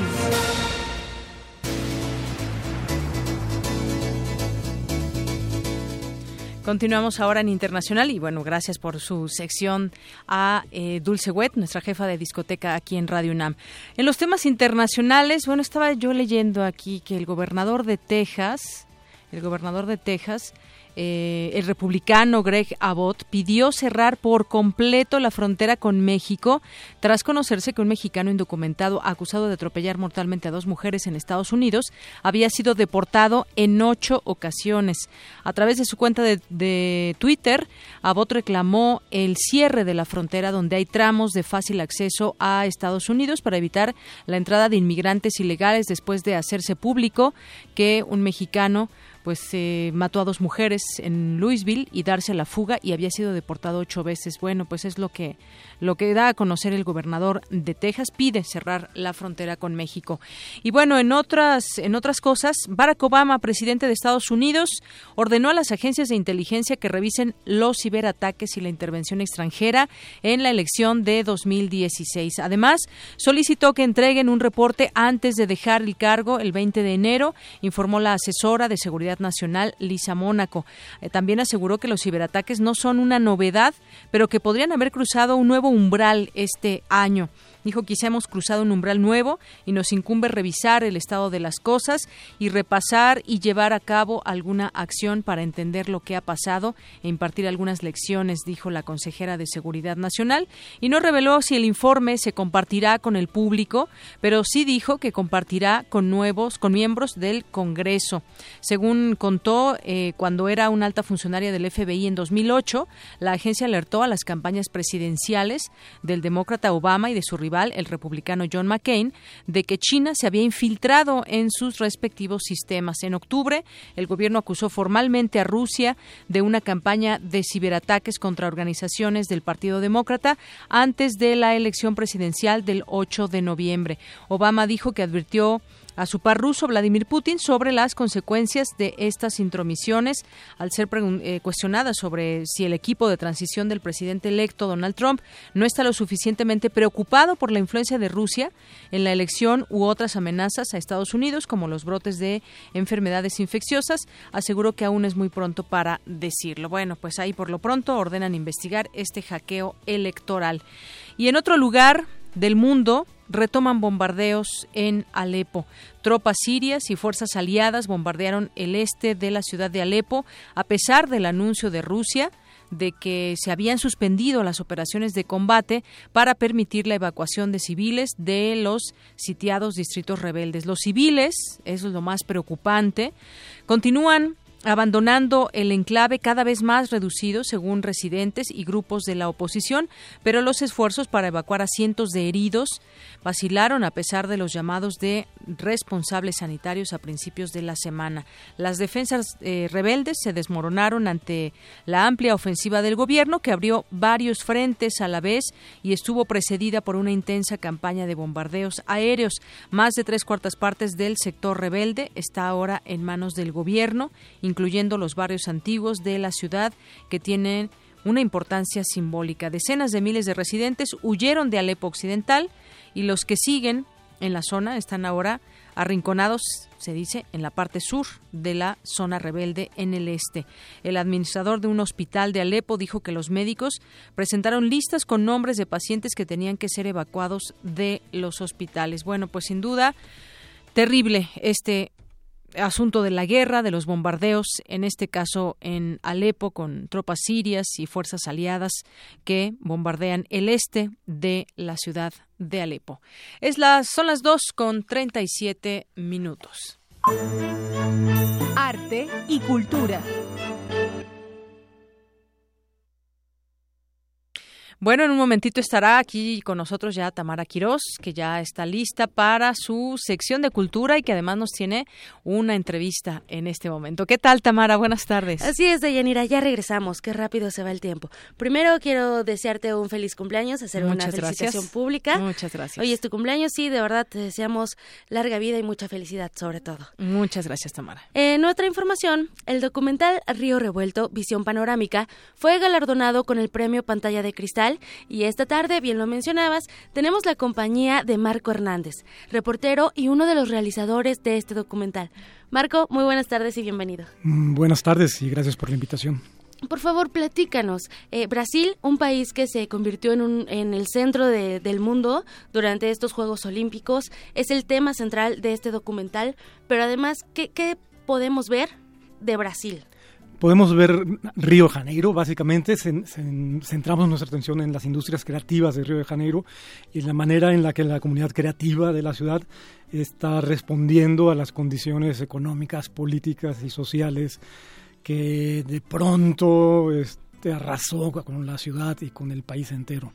Eh, entonces fue un viaje que hicimos con la idea de rastrear qué estaba haciendo la comunidad creativa de Río Janeiro. En cuanto a música, eh, cultura, bueno, también la parte política que tiene que ver mucho con la cultura de los brasileños. Sí, la, verdad es que, la visión de la comunidad creativa de Río es lo que encontramos es una visión muy anclada en lo político, con una respuesta de grupos como Afro Reggae, por ejemplo, que tienen un proyecto de cultura en las favelas eh, y desde ahí hasta, hasta propuestas gastronómicas que están trabajando con huertas locales, con el rescate de la de, la de las haciendas locales y, de la, del cultivo local. Eh, es un amplio rango eh, que, que, va desde la música, por supuesto, es un lugar común, pero es increíble ver cómo la música y la noche en Río de Janeiro tienen el ADN de, haber sido siempre el lugar desde donde se resistía a, las dictaduras y, a los regímenes políticos. Entonces es, la noche en Río, por ejemplo, es interesantísima en ese sentido. Muy bien. Eh, bueno, también eh, eh, este documental, cabe mencionar a las personas que nos están escuchando, fue transmitido ya el 4 de diciembre en TV UNAM. Sí. Muy bien. ¿Y dónde más lo van a proyectar? Para que podamos verlos todos. Bueno, yo ya lo vi, vi un poco de... Julio Bracho en la sala. este, se, se, estará proyectando hasta el día 11 en funciones gratuitas a las 12 del día y a las 7 de la tarde.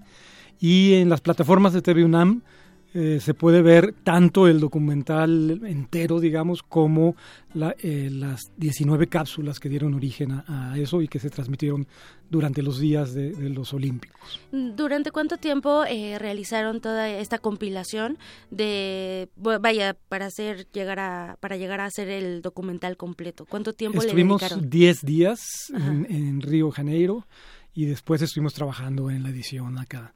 Eh, primero en el trabajo de las cápsulas que formaban parte del programa olímpicamente y después en, esta versión larga, digamos, que lo que recoge es una parte de los testimonios de, artistas y, de creadores que por el formato de las cápsulas de tres minutos era muy difícil eh, recuperar buena parte de los argumentos. Entonces este formato de la hora nos permitió darle un poco más de aire, un poco más de voz al director del Museo de Arte Contemporáneo de Niterói, por ejemplo, eh, a João Paulo Cuenca, un escritor muy polémico, eh, a buena parte de, la comunidad creativa también, bueno, en 2014 con, eh, bueno, también crisis económica, los cambios políticos, ¿hablan de esto en el documental? Sí, siempre, siempre, siempre es una respuesta a esas condiciones. yo creo que la comunidad creativa este, desde el 2014 justo, está dándose cuenta de que, de que la fiesta no era tal, de que, de que las condiciones eran complejas, de que había elementos excluyentes en el proyecto olímpico, por ejemplo, y la comunidad creativa se centró en el desarrollo de una agenda, la Agenda Río 2017, que era eh, el, día después, digamos, este, cuando, cuando todo mundo deje de voltear a ver a Río de Janeiro, ¿qué vamos a hacer con esa ciudad? Esa, era la gran pregunta que, que, hacían. Todas las miradas, ¿no? En, los Juegos Olímpicos estaban en Río de Janeiro. Así es. Pero ahora, ¿qué sucede, no? Con, toda esta cultura, con toda la música. ¿Con qué elementos te quedas tú de, este, de esta ciudad? Uy, muchísimos, dos, dos muy importantes. Eh, la capacidad de, de recuperar esa historia local, al, final Río fue la capital de un imperio, fue la capital del país durante mucho tiempo y esta decisión de la comunidad creativa de, no limitarse a, asumirse como una ciudad turística. Esa es una gran preocupación de la comunidad creativa. recuperar una historia que es riquísima y compleja. Este, es una historia marcada por la esclavitud también. Este, dos millones de esclavos eh, llegaron a América por la, el puerto de Río de, Janeiro, y, y, toda la tradición cultural que, que, está detrás de una ciudad, que es una ciudad que ellos, la comunidad creativa, quiere asumir como, como una gran capital que es. ¿Y gastronómicamente con qué te quedas de Río de Janeiro? este, con la SAI, que es un gran, gran restaurante.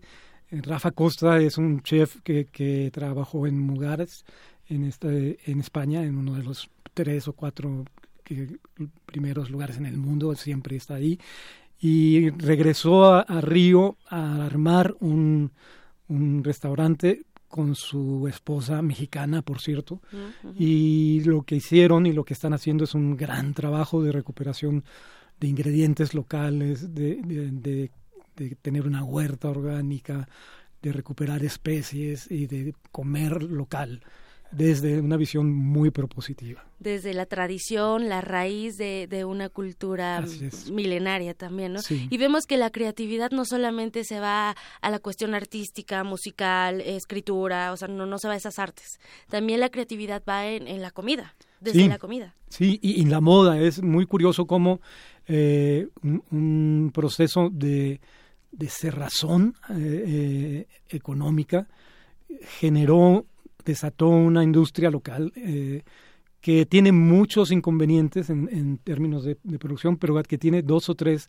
marcas este, locales de Río de Janeiro que son ahora referencia global y que están trabajando curiosamente, aunque suene frívola la, moda, están trabajando con otra vez con desarrolladores de, cultivadores de seda, eh, local, eh, eh, trabajan con el Amazonas, con comunidades en el Amazonas, este, haciendo textiles o telas más bien con, piel de, peces, Eh, eh, entonces es una industria que uno en principio consideraría frívola y poco comprometida.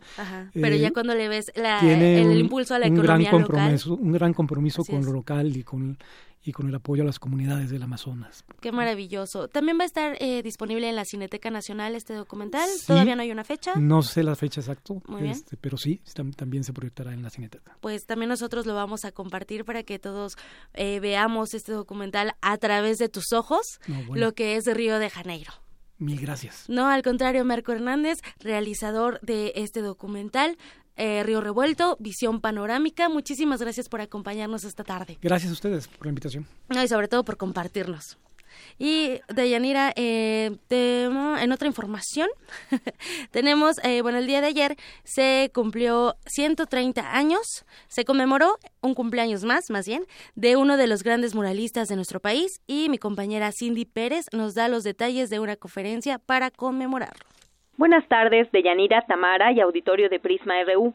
En el marco del 130 aniversario del nacimiento de Diego María de la Concepción Juan Nepomuceno Estanislao de la Rivera y Barrientos Acosta y Rodríguez, mejor conocido como Diego Rivera, se realizó en el antiguo Colegio de San Ildefonso la conferencia Diego Rivera Muralista. La doctora en Historia del Arte por la UNAM, Susana Pliego, resaltó la obra de Rivera, su idealismo y la influencia de diferentes escuelas de pensamiento que se vieron plasmadas en sus pinturas y murales. La obra de Diego es una denuncia que da fuerza a quien la mira mediante la creación de identidad y solidaridad con el resto de la humanidad. Diego Rivera investigó, plasmó el conocimiento universal de múltiples culturas y escuelas de pensamiento. Representó el uso, el uso de la naturaleza para el bienestar de la humanidad, la pluralidad de las razas y el mestizaje, este mestizaje promulgado por Vasconcelos como la raza cósmica, como el futuro, el trabajo en el campo, en las fábricas y la lucha por la paz mundial. Su obra genera conciencia de los abusos del clero, de los gobernantes, de los militares y de los países imperialistas. La también autora del libro Los murales de Diego Rivera en Chapingo, Naturaleza Fecunda editado por el Instituto de Investigaciones Estéticas de la UNAM, dijo que el artista que pintó en México y Estados Unidos difundió al exterior la imagen de nación que tenemos hoy, que se ha podido visualizar en sus murales, por ejemplo, los que se localizan en Palacio Nacional. Admiró y revaloró las culturas prehispánicas, simbolizó y codificó la historia de México, uniéndola con la revolución proletaria socialista. Lo distinguió a Diego una gran capacidad para explicar el mundo a través de imágenes. Produjo arte comprometido con el mundo, con los acontecimientos que le tocó vivir, convirtiéndose en un intérprete de sus tiempos. Así plasmó en los muros las imágenes de nuestro devenir, contribuyendo a crear la imagen de nación que hoy tenemos y que pervive. Pintó para que México tuviera conciencia de su pasado y fe en su futuro. Considerado uno de los grandes artistas en el mundo, Rivera es uno de los máximos representantes del movimiento muralista, corriente plástica que surgió en el periodo posterior a la Revolución Mexicana. De Yanira Tamara, les comento que como parte de las celebraciones por el nacimiento del pintor, el Museo Casa Estudio Diego Rivera y Frida Kahlo recreará sus espacios, además exhibirá la correspondencia original, pintura, vestimenta y fotografía y esculturas que representan su vida y obra. Hasta aquí el reporte. Muy buenas tardes. Dayanira, ya lo escuchamos. Nos escuchamos mañana, no es cierto, el lunes. Les deseo un excelente fin de semana. Gracias, Amara. Buenas tardes. Zarpazo RU.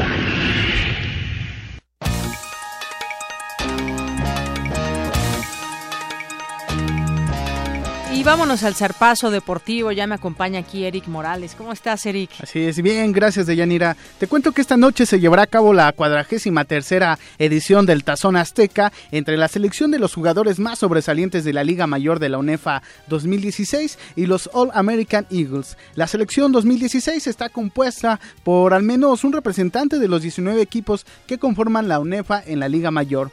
Destaca la participación de 12 jugadores de la UNAM, 10 de los Pumas CU y dos de los Pumas Zacatlán. Diego Oliva, Julio Sánchez, Roberto Parellón, Jerónimo Arzate, Emanuel Robles, Herminio Rojas, Luis Rodarte, Carlos Giannini, Armando Garduño, Marco Zúñiga son los jugadores de Ciudad Universitaria que formarán parte de esta selección mientras que Diego Sánchez y Jonathan Fernández representarán a Pumas Acatlán. Este combinado de la UNEFA se enfrentará a su similar de Estados Unidos, equipo que también está en nivel universitario.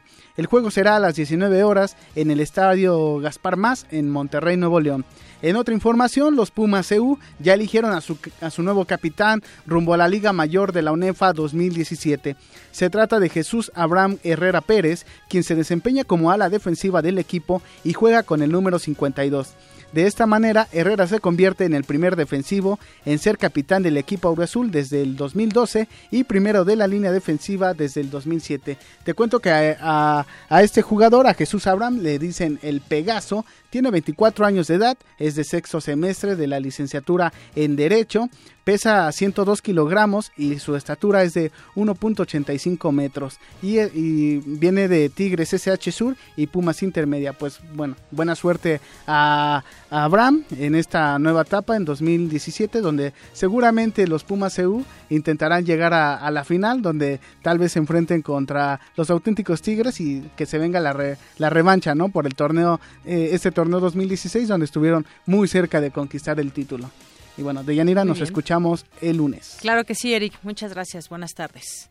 Y bueno, en algunas otras informaciones también comentarle que ya la calificadora Fitch Ratings ajustó este viernes de estable a negativa la perspectiva de calificación crediticia de México.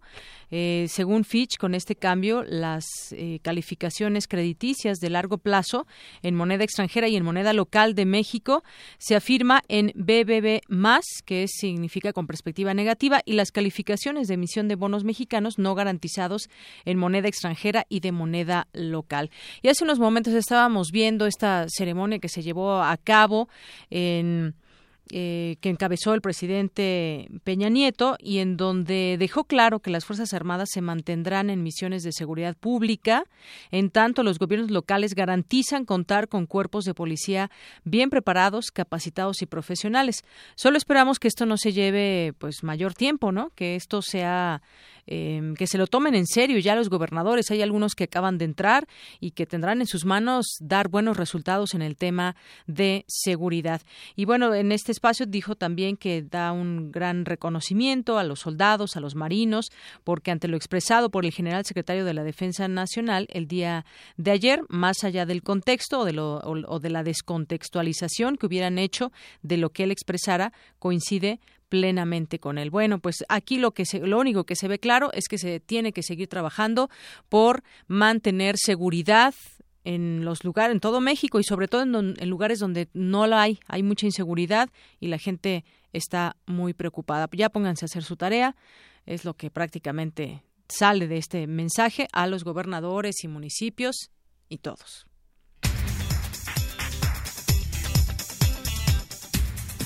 Bueno, y nos vamos a la información de última hora con mi compañera Dulce García. ¿Qué tal, Dulce? Buenas tardes. Así es, Deyanira. Buenas tardes a ti al auditorio de Prisma RU.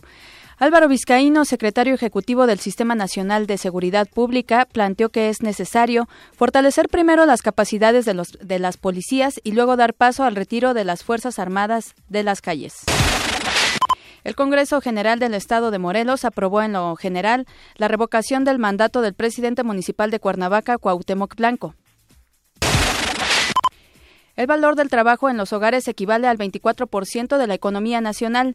Genera tanta riqueza como la industria y la minería juntas, aunque no reciba alguna remuneración, reveló este viernes el Instituto Nacional de Estadística y Geografía. El Fondo de la ONU para la Infancia advirtió que unos 535 millones de niños viven en países que se encuentran afectados por algún tipo de conflicto o desastre, a menudo sin acceso a cuidados médicos, educación de calidad y alimentación adecuada. Gracias, Dulce. Es la información de Yanira. Buenas tardes. Buenas tardes.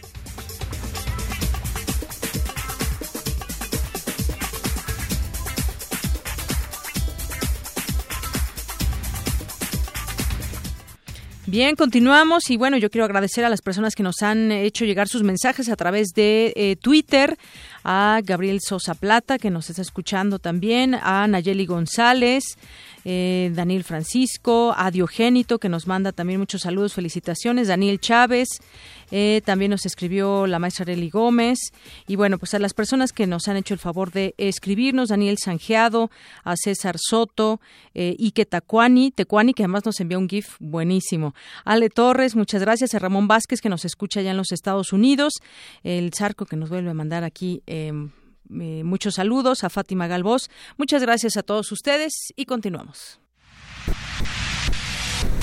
Es viernes y está con nosotros José Luis Tula. Tú las traes, tú las pones, tú las tocas, tú las recomiendas, tú las dices. Adelante, José Luis Tula, ¿cómo estás? Buenas tardes. Hola, hola, Deyanira. Hemos llegado a un nuevo fin de semana, prácticamente a mitad de mes y resulta que es diciembre. Sí, sí, sí, casi de salida del 2016. Así que, para comenzar con el ambiente de fiesta navideña, los invito a disfrutar una canción de 1959. Se titula Red River Rock, de la banda de rock and roll instrumental Johnny and the Hurricanes. Con esta melodía fueron número 5 en las listas americanas y número 3 en las listas europeas. Disfrutemos Red River Rock de Johnny and the Hurricanes. Excelente fin de semana y recuerden que si beben, no manejen. Muy buenas tardes. Hasta el próximo viernes.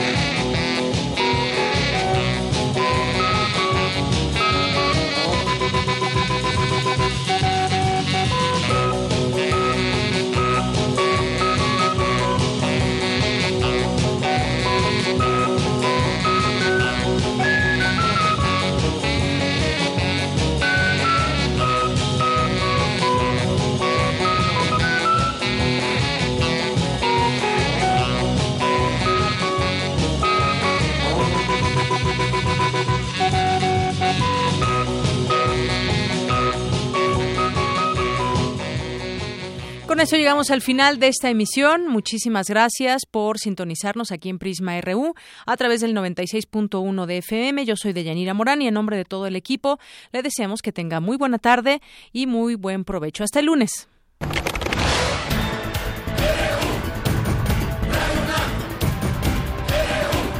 Prisma RU. Los perfiles del acontecer universitario de México y el mundo en una frecuencia. De lunes a viernes, de 1 a 3 de la tarde. Radio UNAM. Clásicamente informativa.